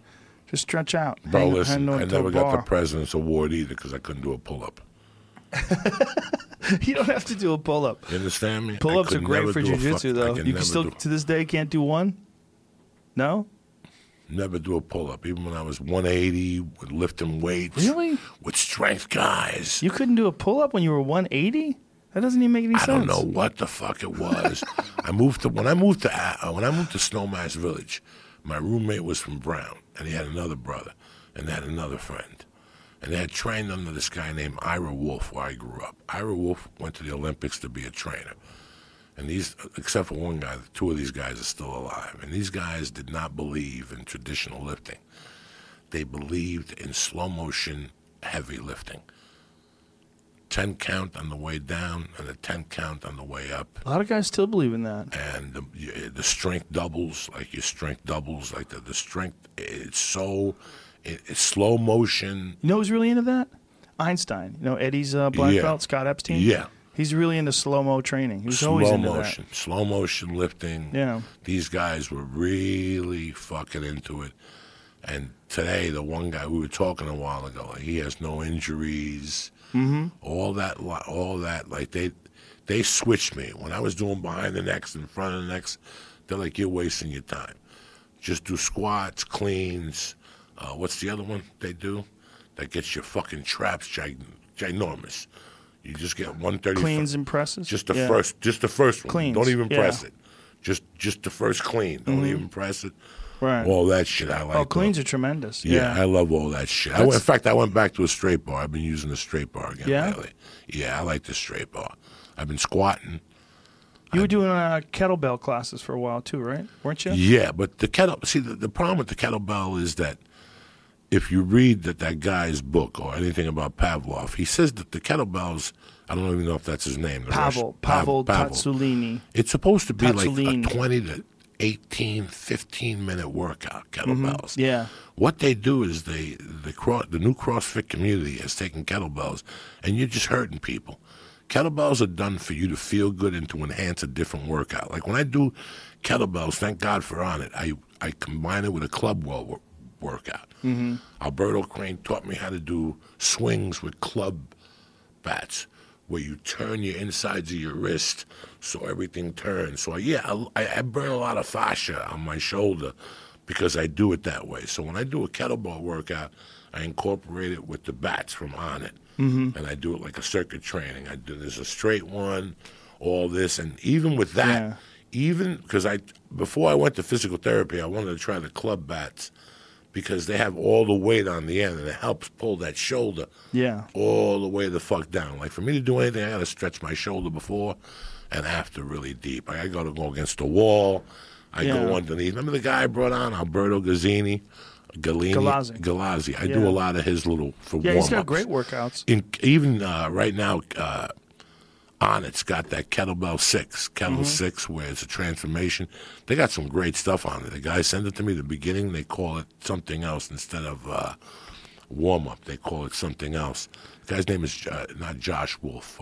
John Wolf? John Wolf. John yeah. Wolf. Good. He's uh, fantastic. Fantastic. The fantastic. thing about clubs is that they're not that heavy, but they're odd. So, like, you're holding on to the end of it, but the weight is at the, at the, end, at the yes. other end.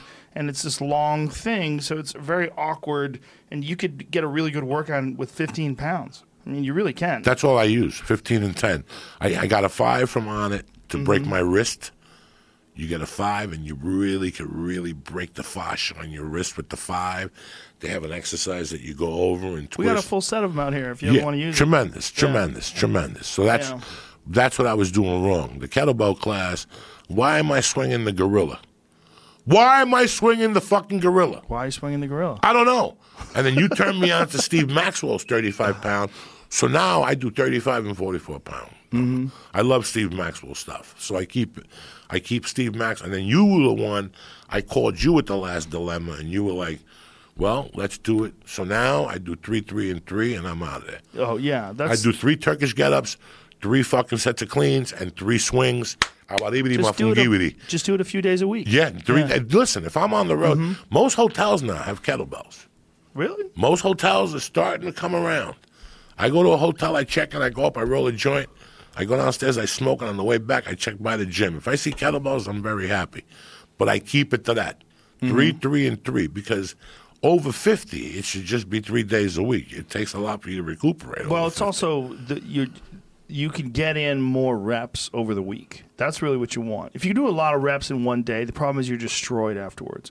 But if you do the same amount of reps over the course of five days, just do shorter workouts and do many of them, you don't get, ever get destroyed. Your body's fine. You you do all the other things you do too, and I think you, you become more consistent with it. You don't you don't I get do worried two, two, about getting I do destroyed. Two, two, and two. I do two kickboxing, Muay Thai conditionings.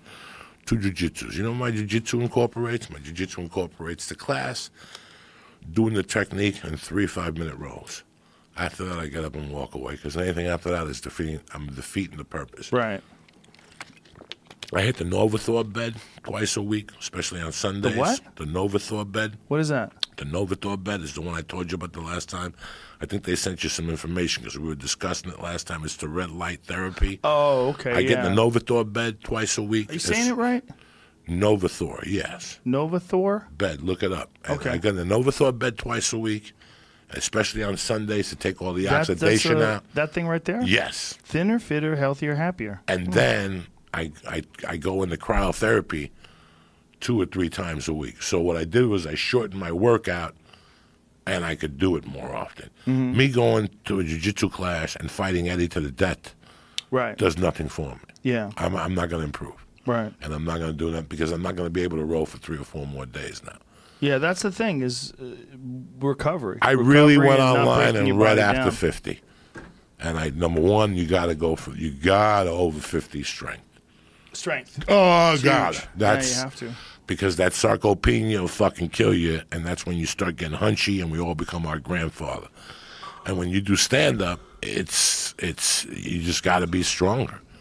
So I went back. I, I meet these guys twice a week, and we pack it on. I don't even know what you put on there because it gives me anxiety. And we open up with a squat to really get the system into a fucking frenzy. You, we don't, there's no jumping jacks. There's no bench. We open up. You with, warm up first? I will do a little warm up, and the first two sets, I see the fucking devil. It's on a stopwatch. There's no sets. It's on a stopwatch. What do you mean? So he'll go four hours, four minutes, go. So four minutes of squatting? I'm squatting. Four straight Three minutes? minutes three minutes of That's squatting. That's a lot of time squatting. But it's ten seconds up, ten seconds back. The last mm-hmm. two, I'm fucking, I'm seeing the devil. I'm thinking about getting a heart attack, the whole thing. Mm. And then right from there, I go to a pull-down machine. Right from there, I go to a back twister. It's really weird how he does it, but I'm out of there in twenty-two minutes. That's a good workout. I mean, getting twenty-two minutes. Physical strain. Lifting some weights, getting that uh, bone density, tightening up all your, all the muscle groups. And the Maluk stick works. That's the most important thing. I don't yeah. end up on N B C doing commercials for E D commercials. You don't want E D, you got to get the Maluk stick. And that's from lifting weights? Li- yeah, bro, sure. Since day one. Yeah. I don't care what anybody tells you. Give me an old guy that's doing lifting a little lightweight three days a week. Mm-hmm. He's doing it for his Maluk stick. All that shit they sell, uh, what is it, G N C yeah. with Frank Thomas. Hi, and it's good for your lady, too. That shit don't work. Those Frank Thomas are a bunch of thirsty white people hanging out with oh, him. Those commercials are the worst. We've played those commercials thirty times. Hey, Frank, how are you? I'm What's fine. What's all these ladies going, I wish you would do that, Mike. Yeah. And Frank's meanwhile, so Frank's a fat fuck. He's, you know a little, he's, a, little he's, he's a little overweight and shit. Yeah. Oh, I'm doing this. That G N C shit don't work. You want to keep the Maluk stick up? Oatmeal? Oatmeal? They did a study on this. I did a study. I did an independent study to see what works the most. Oatmeal with coconut milk in that motherfucker mm. and some deadlifts and some squats. You'll be stabbing well, people till you're for ninety. For sure, those things elevate testosterone and increase your hormone levels. That's for sure. Deadlifts and squats are the kings of exercise. Those are so important because they work your whole chain. They work everything. Dolce work everything. loves everything. the fucking deadlift. Uh, Dolce, me and him. Well, we, everybody does. Finally, after I read does. his book, that's when I really – I went to the Y one day, and I started – like I started light. I got a coach the first time to go over the basics with me. And then, like, three weeks later, I thought I was Mike Dolce, and I went in there and did a set of, of five deadlifts, bro. I could feel it in my central nervous system. Like, you, it really does hit your central. Like, you just feel like this fucking well, weird Well, your body feeling. realizes, oh, Jesus, this crazy fuck, is it needs us to lift weights. It needs us to carry heavy things all the time, so your body just gets stronger. And there's only one way to get stronger. Your body's got to increase testosterone. It's got to rebuild all that tissue that you're breaking down. It's what place proven. are you in right now, brother? You're in first place in this contest. If I wasn't in first place, I'd jump off a fucking building. How's Ari, it's number two? I'm d- dis- dis- disturbed that they thought they were going to win. I'm ahead by like two thousand points.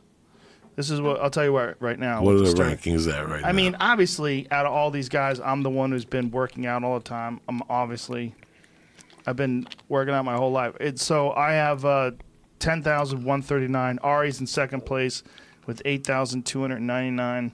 Yeah.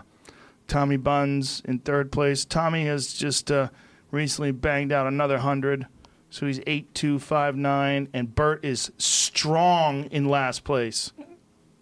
Strong, talking all kinds of mad shit. And in, he's more than two thousand points behind me, that slob. And I haven't even worked out today. And when I work out today, they're all going to quit. I'm gonna. I'm going today. Even though I'm two thousand points ahead, I'm gonna go for six hours. Today is a day of death. What? I've gotten as many as I've gotten as many as a thousand points in a day. No one has even gotten close to that. You just gotta fucking keep going. The thing is, when you're exhausted, you go, I can't go. I can't do this anymore. Yes, you can. Joe Rogan, what do you, you do, do for, for six hours? Twenty minutes. I do a variety of different things. First, break it down for Uncle Joey. I run the hills with the dog for a good hour. You know, I do about two miles in the hills with the dog. So he's exhausted. Otherwise, he's a puppy. You know, he's he's two years old. He's a pain in the ass if he's not worn out. So I wear his little ass out. So we run for two, uh, you know, two miles, which is in the hills. These are pretty fucking steep hills. It turns out to be about forty minutes ish, forty-five minutes, close to an hour. Get back, stretch out a little, and then I decide what else I want to do. Um, yesterday, it was uh, kickboxing, so I, I hit the bag for another hour and a half. I turned on some old fights in the gym and just fucking went to town, put on the ringside timer, so it's giving me rounds. And uh, the ringside timer w- gives me thirty seconds, too. So I go thirty seconds hard, thirty seconds not so hard, thirty seconds hard, thirty seconds not so hard, one minute break, shin drink guards? Some water. No, no, no. No shin no guards? No shin guards. No. no. To really kick the shit out of that fucking bag hard. Look at that. Oh, my God. Fuck, I'm fucking my shins up. Dog, the other day I went to kickboxing class, and I fucked up one of my fungi toes. Just blew up. It just blew up and blood started coming out of it. I went home later on and said, what the fuck? I did nothing. My tail, my toenails are cut. If you slam your shin into a bag for an hour and a half of full blast, some tissue's going to break down. Something's going to break. Like right now, everything's sore. My ankles are sore. My knees are sore. My lower back is sore. I went, I went whole ham yesterday. But, you know, that wasn't a big day for me. Yesterday was like four, four thirty-something points. That's a big, big day for some guy. It's the most I've ever worked out is I did six and a half hours, and I got one thousand points. I did five and a half hours. I got nine hundred points, and then I did another hour just to sort of like at the end of the day just to loosen everything up. I just hit the bag for an hour. Just I just because Bert was talking so much shit. I was like, this is like, oh, where am I going to put the belt? Everything Joe does, I'm going to double. Like... Okay, okay, we'll see, we'll see. Uh, he, he went hiking with Ari and was quitting while he was hiking. Hiking is walking. It's walking. These guys are walking and they're getting tired. And he's talking about beating me in a fitness contest. It's outrageous. And plus, he's enormously overweight. The the one who's the real issue is Ari. Ari's a sneaky fuck.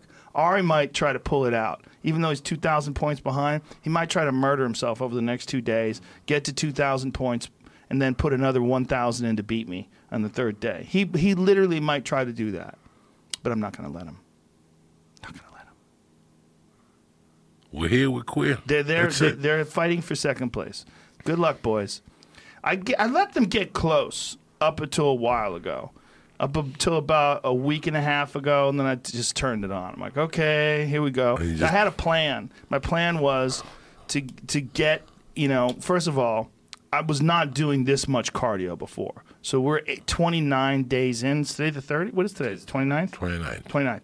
twenty-nine days in. I've taken four days off. I took three days off because I went to Vegas with my family when I went with the U F C. I said, we're going to go on Thursday. We're going to stay till Sunday. I'm not going to work out. Just go have a good time. Relax. See if these guys catch up. So they caught up to me. And that's when Burt posted, oh, Rogan's in last place. I, I really hadn't even worked out. And so I said, okay, I'm done with that. Now it's time to kick it into full gear. And then when I kicked it into full gear, I'm steady every day, three hours a day, three and a half hours a day, four hours a day sometimes. Sometimes two and a half hours in the morning, two and a half hours at night. Just six hundred points a day, seven hundred points a day, eight hundred points a day, whatever I got to do just to stay way ahead.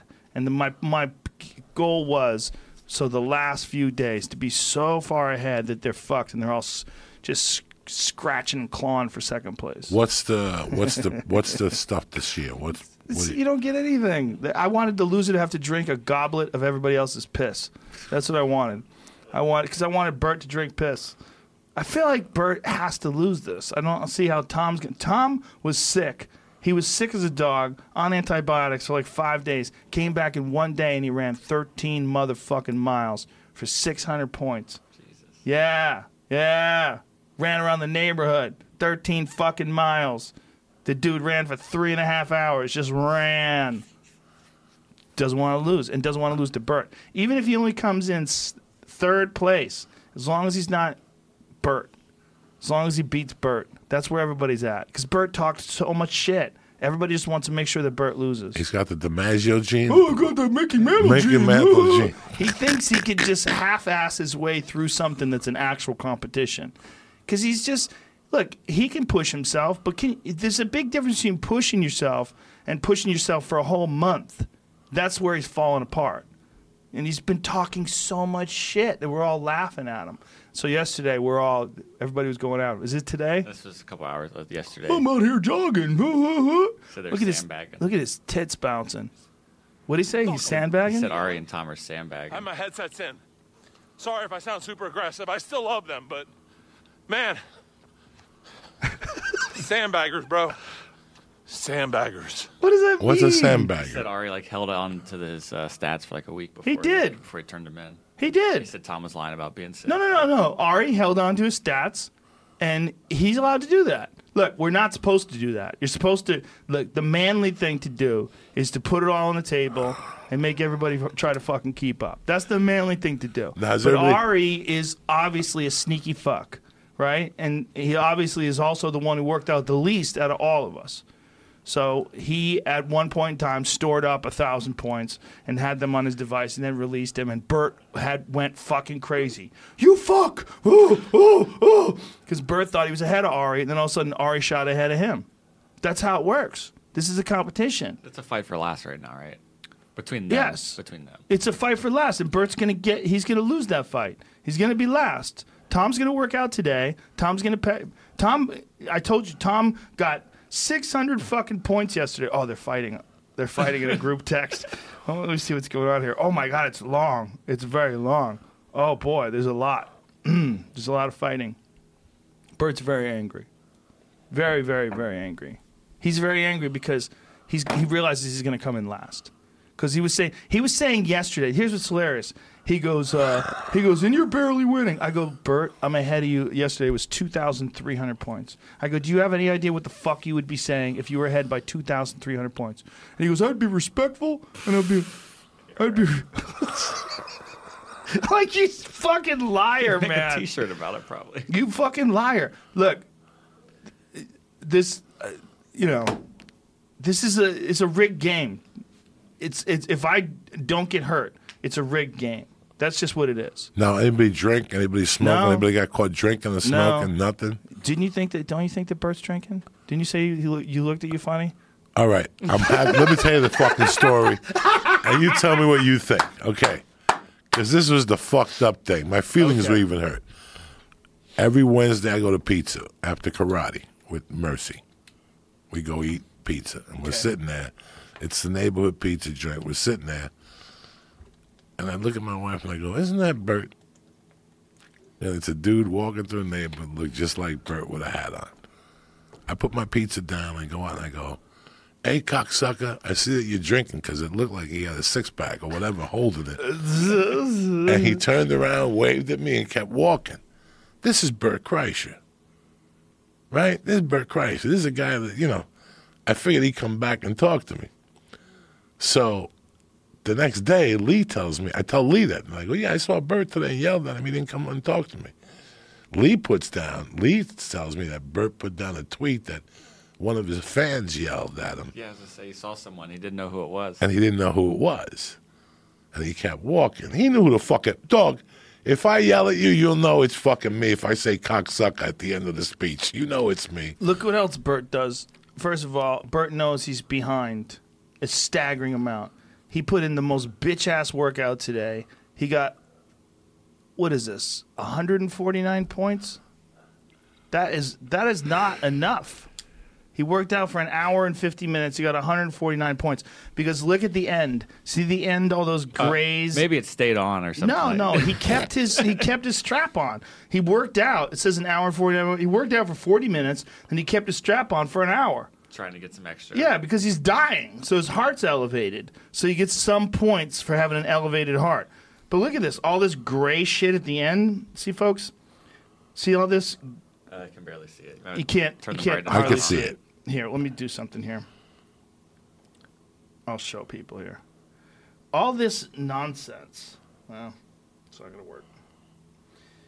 you get, for eighty percent of your heart rate, you get yellow. For ninety percent of your max heart rate, you get red. I tried to go all red the first day. I'm like, I'm just going to kill them. I'm just going to f- sprint for half an hour and just br- br- make these guys catch up. There's no way they catch up. Then Ari, in his fucking ingenious and devious ways, found out that you get just as many points for eighty percent as you get for ninety percent. We figure it's so that they avoid lawsuits. So we said, okay. So it seems like the sweet spot is in eighty percent. So just stick to eighty percent. So you can do that, or you can be like Bert, and Bert barely gets to seventy percent, mostly stays in the sixty percent range, which is gray, and then eighty percent, which is, b- b- well, sixty percent is like there's fifty, sixty, and seventy, and seventy's green. No, yeah, seventy's green, and then blue is sixty. So he's mostly blue. sixty percent of his max heart rate, which, by the way, I might be at right now because I'm getting angry. So if you got mad, you'd be in, like, the blue. And you get two points a minute for the blue. You get four points a minute for the yellow. What there you... it goes. See, sixty percent to seventy percent, you get blue. Bert is almost all gray and blue. And if you look at this fucking slobbery workout he's got, look at all that shit. It's sixty percent and lower most of his workout. So that means most of the workout that he did for an hour and forty-nine minutes is him with a fucking thing on just sitting around. It's an hour and thirty minutes. So it's most of it is him with the thing on just sitting there being fat. That's all it is. Now let me ask you this. What is this What is this called? Because I like to go on this. It's called this. It's a My Zone fitness tracker. This is the thing. And you put it on your chest? Yes. You put it's a. Once I snap this in, it'll start measuring my heart rate, and I'm going to put it on when I get out of here. I'm going to start working out. And today, these are the three days of death. Today's Monday. Tomorrow's Tuesday. And Wednesday, we go crazy, Joey Diaz. Wednesday, I work out till eleven fifty-nine. And then at eleven fifty-nine, I pop that off, and I walk away. Mm-hmm. At eleven fifty-nine. And then I go have a glass of wine, because it hits midnight. No weight qualifications on this? Nothing? Nobody no. had to lose weight? No, there's no losing weight. I probably lose. fucking gained weight. I haven't lost any weight. I've eaten everything that moves. I've put in zero dietary restrictions. I ate a whole carrot cake the other day. Because the amount of calories that I'm burning is fucking insane. Like, let me t- I'll, I'll give you, a, a, for instance, on a day, like a good calorie day, in terms of like how much. Like yesterday, one workout, two thousand two hundred fourteen calories. One workout, three hours, twenty-five minutes. And then the day before that, one thousand nine hundred thirty calories. The day before that, there was two workouts. One was one thousand eight hundred seventy-six calories. One was two thousand two hundred ten calories. These are, I mean, this is insane amount of calories. One workout I had was four thousand nine hundred calories. And what's that entail? Like when you get your heart up to eighty, is that the running? Yeah. Or the lifting. I can't I can't just do one thing. I go crazy. Right, okay. I'll, so, I'll get bored. All right. So. so I lift, but the lift doesn't give me much. Lift is like blue and green. That's all you ever get from lifting. It's and blue that and swings green. Or? Chin-ups, presses, cleans and presses, windmills, uh, clean press squats, uh, renegade rows. All kettlebell. All kettlebells, okay. Yeah. And obviously, so the lifting doesn't give you much. Doesn't give you much. How would jiu-jitsu fare? Jiu-jitsu would probably be pretty good, but this thing would get in the way. Right, and if right. anybody mounted you, it would crack. This thing would crack. You don't. If you lost this, oh, my God, it'd be death. Like, I could break this with my finger. I'm pretty sure I could break this. It feels like Muay Thai burns a lot. Yes. That's the number one. I did an that hour and a half of a hitting that bag yesterday. You know, because I have the, the gym at home, so right. I went fucking hog on the, on the – put. I put fights on. Once I put fights on, I get fired up. Yeah. Just start fucking wailing on that bag and keeping the party going. Um, but see, if I if I got cocky right now, these fucks could catch me, especially Ari, because he's probably going to sandbag some more and, and hide his numbers. Because he just wants to beat Bert. Because he got super pissed at Tom. He's like, what the fuck, Tom? Because Tom put up all those points yesterday. six hundred points in a day is a lot of points. But I, like I said, the dude ran. Like, I'll tell you what he did. He ran thirteen fucking miles in his neighborhood. And this is after being sick. But he's feeling it today. Yeah, today he gets one hundred forty-five points. That's not good. You're not going to win with that. See, they're not trying to win. They're trying to beat Bert. I know that Bert went Everybody's to crowd just trying therapy. To beat Bert. I know that one day he was at U S crowd therapy because I went over there and they're like, Bert just left here. So I knew he was doing something, but I know he hasn't been going consistently. So. He Bert is, doesn't do anything consistently, but he doesn't watch his diet either. That's the problem with Bert. He's not watching his diet. He's not eating well. Bert's not an eater. It's the booze, dog. Yeah, that sugar's a motherfucker. It is. That shit turns into sugar at night. Beers will kill you. You know what else kills you? Acai bowls. Yeah. People think that they're fucking hell. There's a ton of shit that fucking kills you. Sugar and acai bowls. Yeah, just stick to an apple and a banana. I try. Yeah. You know, I love acai bowls, though. They make them at my house with chia seeds and juju, but goji I'll tell you what, berries. When I'm in the middle of like these brutal workouts, I'll drink a whole soda. In the really? middle of a workout. I drank a cream soda yesterday. In the middle of a workout, I needed sugar. I needed it. How do you know you need it? Because I felt like I needed it. I was fucking... I, I'm burning up so many calories. And I'm, I'm my my blood sugar is crashing so hard. I'm eating fruit. I mean, I eat when I the one day that I worked out uh, where I did five and a half hours, I was eating boxes of animal crackers. I was eating everything I could. What I do is what you told me to do. I When I get home from Thai... or lifting, and I make a protein shake. I put, I, I swear to God, I take the uh, Hershey's syrup. You told me just mm-hmm. to put a little bit, and I just go tick. Not yeah. even, I mean, sugar's I, I mean, not bad after I a mean, a second of it. Yeah. And with the Mexican chocolate, it works perfect. It tastes like fucking, you know. So I do that with the protein drinks, but I try to avoid sugar. Nothing no more. Yeah, no, you definitely desserts. should avoid sugar. But see, what's happening with these workouts is you're dealing with an extreme loss of electrolytes, an extreme loss of glucose. I mean, I'm putting salt in all my water. Um, I'm drinking bu- a bunch of these Nalgene. You know what a Nalgene bottle is? Like with a twist top. It's a, a thick, heavy plastic, thirty-two ounce bottle of water. I'm drinking three and four of those in a workout. In those, I'm putting electrolytes, and then I'm putting uh, sprinkles of Himalayan salt. So I'm putting like a little, like a half a teaspoon of Himalayan salt in each one of them, shaking it up. Because I'm, I am losing insane amounts of water. I sweat so hard, I set off the fucking alarm. I set off my fire alarm in my gym from sweat, from my steam. The ro- the whole room was like a shower from me steaming, and I put it up on Instagram. This is the kind of workout I'm doing. I'm, I mean, I'm pushing hard because this is—they're not making it easy. These guys are actually doing it. There's so much steam in this room from my workout that I set off the fucking fire alarm. That's legit. Those puddles on the ground—that's not from me pissing my pants. That's all sweat. So I'm I'm I'm sweating so much. Yeah, you need because to put the salt in. I'm staying in the eighty percent of your max heart rate range for hours. I'm staying there for hours. So my thought was, there's no way they can do that. They're not going to do that. There's no way. They're not going to do that for five hours. They're just not. So like, if I did one day like that, I felt like one day where I did, I got nine hundred thirty-five points in one workout, and then another one hundred points afterwards. I'm like, one day like that will separate me from the pack. Just one day. Just put fear. I gotta ask you something. Fear in their heart. Let me just ask you something, just to be fair to everybody here. What about stuff? Some, some of the stuff you do, doesn't that kind of? Uh... You mean like testosterone? Yeah, one hundred percent helps. I told well, them too. You can't, you this can't. is a. Uh, I told them this is a fucking. You should have made them shoot shit. All those motherfuckers. I, I gave them my doctor's information. I told them what they should do. Look, I'm also at least eight years older than all of them. All of them, right? How old's Ari? Forty-one. Forty-one. I'm fifty-one. Yeah, I'm older than all of them. Yeah, but the testosterone. It helps. I gotta, I gotta, I gotta get you side on this. Oh yeah, you should. I, I'm, pa- I'm failing all those tests. Yeah, testosterone replacement therapy, hormone replacement therapy. I started doing all that when I was forty. So that's their age. Yeah, it makes a big difference. Makes a big difference. Fuck yeah. It, look, listen, everybody. Everybody listen to this.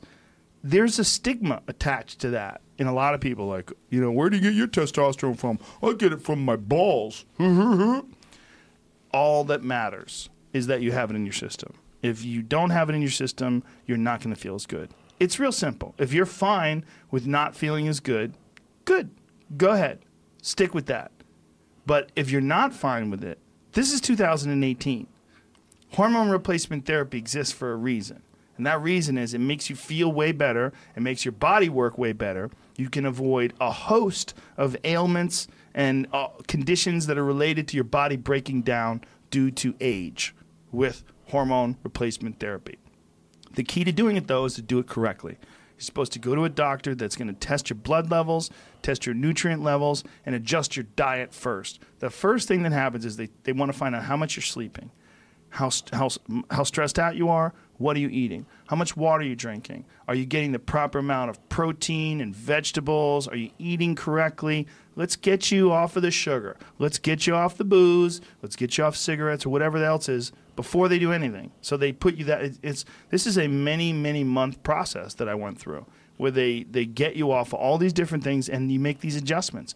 And then they start adding a little stuff, add a little bit of growth hormone, add a little bit of testosterone. First it was cream, and then it became injections. It takes a little bit of time to figure out what works best. And then you get to a point where you're you have the hormone levels of a healthy young man. You don't want to elevate. You don't want to be higher than that. That's when you run into problems. You don't want to be in like some crazy Vitor Belfort when he got popped from, you know, Nevada, and he was like some superhuman levels. Well, this guy levels. from Denver that was eighty percent over. Remember on a Sunday night against, he was supposed to fight Rumble Johnson. What's the guy from Denver? The Christian, nice guy. Nate Marquardt. Nate Marquardt levels yeah. were really high in Pittsburgh that night. Remember That's they, right. Yeah, it was they Pittsburgh. Say he, he was in danger. He was like it was there. There is dangerous to his health. The levels, but he he says that was his doctor. His doctor fucked him. The the the whole idea. Well, there's a difference between. First of all, there's a big difference between someone who's competing in mixed martial arts. Obviously, you have to worry about your opponent getting hurt because of the fact that you're enhanced. And these are young guys that are doing this. When Nate was doing this, he was like thirty years old, right? When you're talking about just general health and wellness, testosterone replacement therapy, hormone replacement therapy, there's a reason why a lot of older guys, especially guys who can afford it, they have money, they're doing it. It makes you feel better. It just does. And if you don't want to do it, that's fine. There's ways of elevating your testosterone natural. They just don't work as well. The, whether it's deadlifts or running hills, doing sprints, they work a little bit better. It works a little bit better than nothing. But it doesn't. Squats are very good. Yeah. They they release, but not enough for what you're saying. No. There's, there's going to be a difference. There's I know through, a difference. They can raise them through acupuncture. I know that she's, I've discussed raising levels of testosterone through acupuncture. I would the, like to see studies on that. The problem is it's really painful. Acupuncture your, is painful? For that really? process, it's in your feet. Yeah. I'd like to see studies on that. I don't yeah. know if that's really been proven. If that was really proven, I, look, there's, there's ways to raise it, you know. The chick I was with for years told me different case studies that she had been involved in. Yeah. And she told me a guy came in once that found the younger girlfriend. His wife passed, and they found the younger girlfriend. And he couldn't keep up? And he couldn't keep up, so he came in to see her, and she did a bunch of stuff and put him on a tee. And he came back a week later and said, turn that shit off, because my dick will not shut down. Like, but she told me, she goes, I could raise your testosterone levels, but it has to be needling through your feet. Yeah. And you're going to find that a little bit uncomfortable. And I was like, leave it alone then. I don't want to fucking walk around. All this stuff that we're talking about, um, whether it's hormone replacement therapy or squats or deadlifts or all these, all these things will help. Hormone replacement therapy helps the most. The most.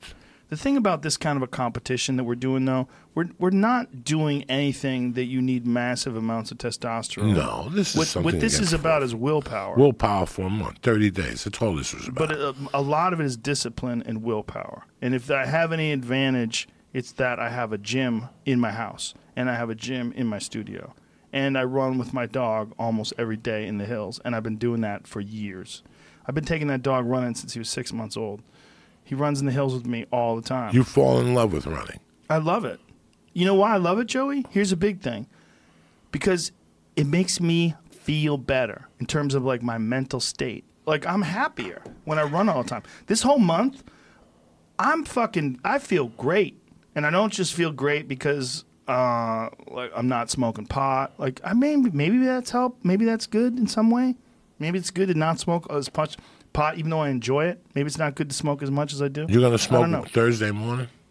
Uh, I don't know. No, Thursday I'm flying to New York. I probably won't smoke. I mean, I might smoke a little over the weekend. I'm gonna play some pool with my boy Tommy Junior down in uh, New York.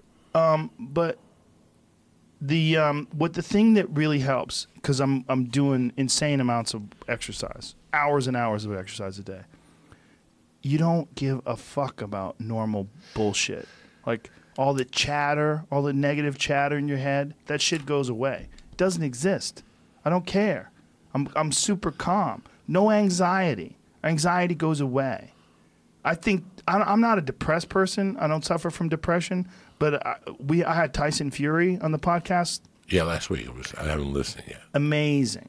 Amazing. He's a fucking... He's a brave man. The way he opened up about no, his... No, I, I read the comments and whatnot. Yeah, but the way he opened helps. up about his suicidal thoughts and depression. Yeah, I think all that stuff It helps. helps. It doesn't just help. It helps fucking tremendous. If I, if I found a drug, if a doctor put me on medication, I was like, Doc, I'm fine. I'm happy. Everything's good. The doc's like, I would just like you to just try this for a while and tell me, tell me how it makes you feel. If you just put me on something and I had to take a pill a day and I felt as good as I feel right now sitting in front of you, I would be like, wow, you were right.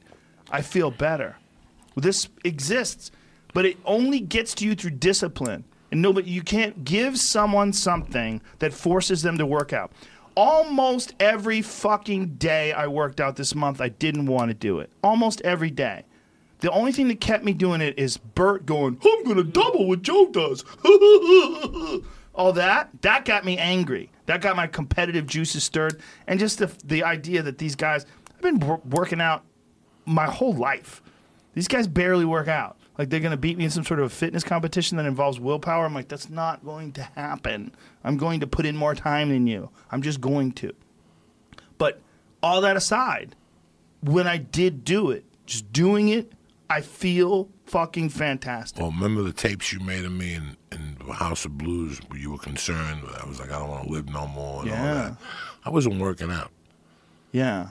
Now I do something four days a week minimum. Since I've been on Weight Watchers, I didn't hit the plateau one week because I was on antibiotics. I got a rash on my leg, and so when I lifted, I felt a little weird, but I still did everything else. It's hard to exercise on antibiotics.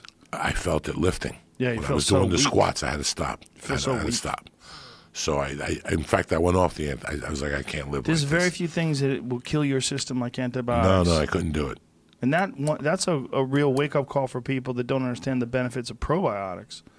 Those probiotics, like taking acidophilus or eating kimchi or in, eating anything that's going to help your, your microbiome, it's so beneficial to your your well being, to it, the way you feel, the way your health is, your vitality.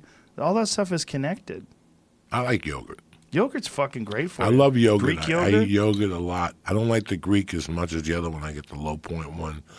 I'm I a love, kimchi guy. I, I eat that like shit kimchi. almost every day. I love that shit juice, but you got to watch the sugar in that. Kombucha. What juice is that? Oh, kombucha. You yeah, got to watch the juice. You got to watch the sugar in that. I got, I got a two-point kombucha for eight ounces. That's not bad. No, it's not bad. That's not bad at all. So you got to watch. It's very beneficial, though. Very beneficial. Kombucha is fucking amazing. It's really good at avoiding sicknesses. But I, with this exercise, the amount of exercise that I'm doing, I'll drink bottles of that shit. I don't worry about nothing. That there's a lot of benefit in that to me, just to be able to eat whatever the fuck I want. I mean, I've been eating everything in front of me, man, this whole month. I mean, I've d- doubled how much food I eat. Just eating like it's fucking, it's crazy how much watch, I'm eating. I gotta watch everything, Joe Rogan. I get it. I, I get it. I don't touch this meat. Is not, what I'm six. doing is not sustainable. I do salmon at night. Salmon's good. I do a lot of chicken breast. My meat intake is cut just to a third. I don't agree with you on the meat intake anymore. Especially at night. I don't fuck with that shit at night no more. If I eat meat, it's maybe three times a week. Don't get me wrong, I still crave a fucking steak, but if I take my wife out on a date for the steak, the first thing I do is cut it in half. And I save it for the next day for breakfast or something. Nothing wrong with that. I try to eat meat early in my day. Let it digest by the time the end of the yeah, day rolls Yeah, I don't around. like it at night no more. No mas. No mas. Mm. It's funny the day we were talking when your mother was visiting. And you and I were talking about Italians that they can't eat pasta after they're fifty, that they lose yeah. their mind. You know, as you get older, you lose things. You mm-hmm. just can't eat them. And I've had, I think Sebastian told me that gravy bothers him. And my buddy in Jersey was hysterical. He's like, I can't even walk past a pizza place no more. Well, it's it's also... Don't what happened to your feet? Of... The feet, gout. They get gout. Italian yeah, people. You get that. You get gout from sauce, from the acidity in the sauce. People get it from wine, you know. It used to be called, like, emperor's disease. Because people would just sit around and drink wine when they were rich. Like, it's like it was a rich person's disease way back in the day. Is wine bad? No, wine's good no, for you. Wine's not bad. Wine's good for you. Everything's bad in excess. In excess. You know, I mean, sugar's terrible in excess. You have, you know, like The Rock. He eats like a fucking a, a plate of cookies one day a week. Nothing wrong with that. Nothing wrong with a day where you fuck off, have a cheat meal. There's nothing wrong with that. As long as the majority of your diet is healthy. The majority of your diet should consist of leafy green vegetables, healthy fats, healthy meat. You know, grass-fed I beef is my egg whites. Favorite. Fuck you pussies. Egg whites. You need yolks. Still, they're good. I eat yolks, yolks like are a great. Motherfucker. One of our sponsors, what was it, the egg sponsor? They, uh, I forget the sponsor, but they they they give you, they sell actual cage-free eggs. People say cage-free, but they're all fucking jammed in together. They might as well be in a cage. Vital, what is Vital it? Vital Farms. Spell it? Vital Farms. V I T A L, mm-hmm. Right? Vital Farms, and they'll the eggs that they have are fucking dark orange yolk, that robust yolk. They taste better. They, they taste better. That's because those chickens. Ch- see that shit? That's what a fucking egg eggs supposed look to look like. You still got the chickens? Yep. Are they still giving you great eggs also? Man, they haven't been giving me eggs lately. I've been getting like a couple eggs a day at the moment. This is a company that sponsors you? Yeah. I'm gonna my go uh, my chickens are getting old, man. That's so the problem. They'll they send you eggs to your house? Yeah. Well, I don't know. You... I How, think I've seen it in the store. I recognize that yeah, packaging. I think they're just selling okay. them in the store. Yeah. But, you know, they have services that will deliver stuff from stores to your house now. How crazy is that? Cubans eat eggs, fried eggs on white rice.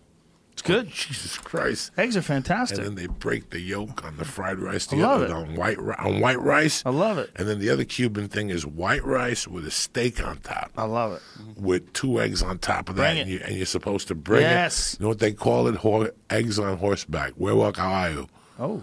Huevo like caballo. Eggs on horseback. That's like disgusting, it. Joe Rogan. What are you talking about? It sounds amazing. Oh, my God. When that yolk Why? breaks over the oh, steak, I can't so have good. that. No. What are you saying? And especially over white rice. I'm hungry oh, Jesus right now. Christ. I eat steak and eggs all the time. I love steak and eggs, but again, I got to watch the fucking uh, once a week. Yeah. Once every ten days. I well, can't eat ba- I can't eat fucking pancakes. No. The hearty pancakes, I can have one.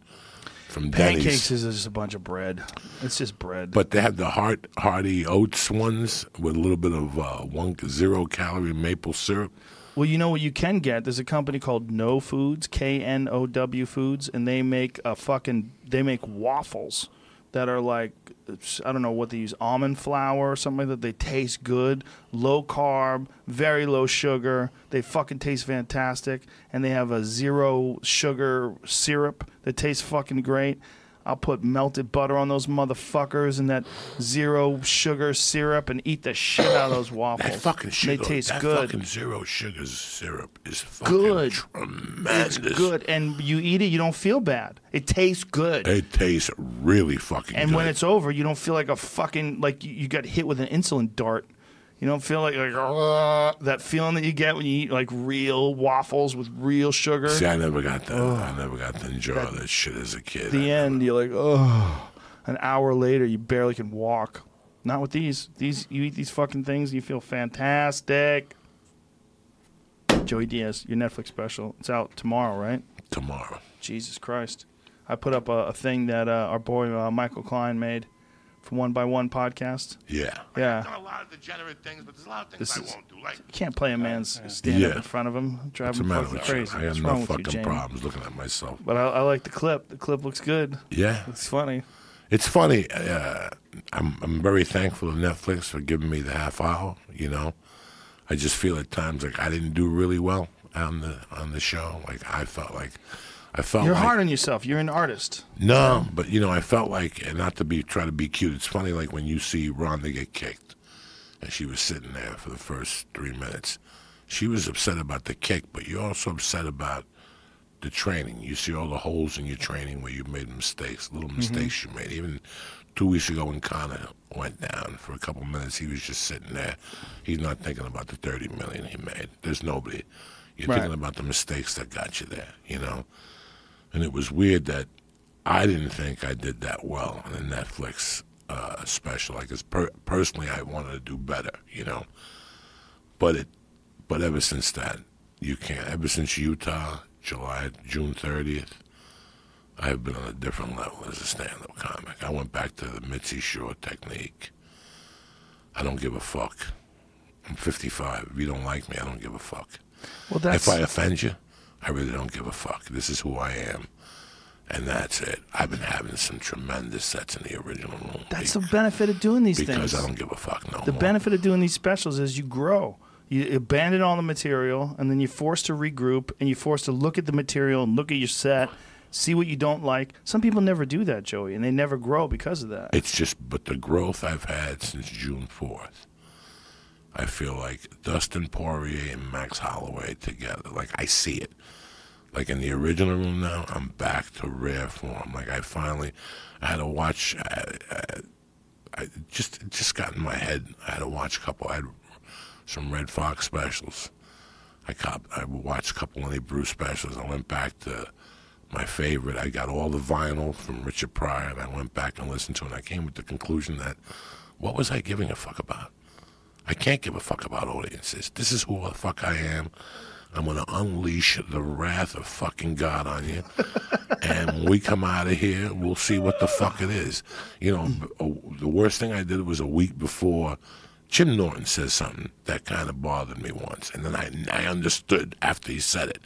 He said he didn't watch people's specials. Me, I like watching comedy specials. I love watching them. But a week before my special, I did the worst thing in the world. I watched John Mulaney's special, who's a great writer. Who's a great writer. I'm not a great writer. Everything was me as my energy, so I wanted to be John Mulaney, and that's what I felt. Looking back now, now I got it all out of the way, and I know exactly who the fuck I am. And you're in trouble. I'm taking into murky waters now, every show. And I'm going to say something to offend you, because that's who I am. I got to talk this dirty shit. You know, I don't give a fuck what anybody thinks anymore.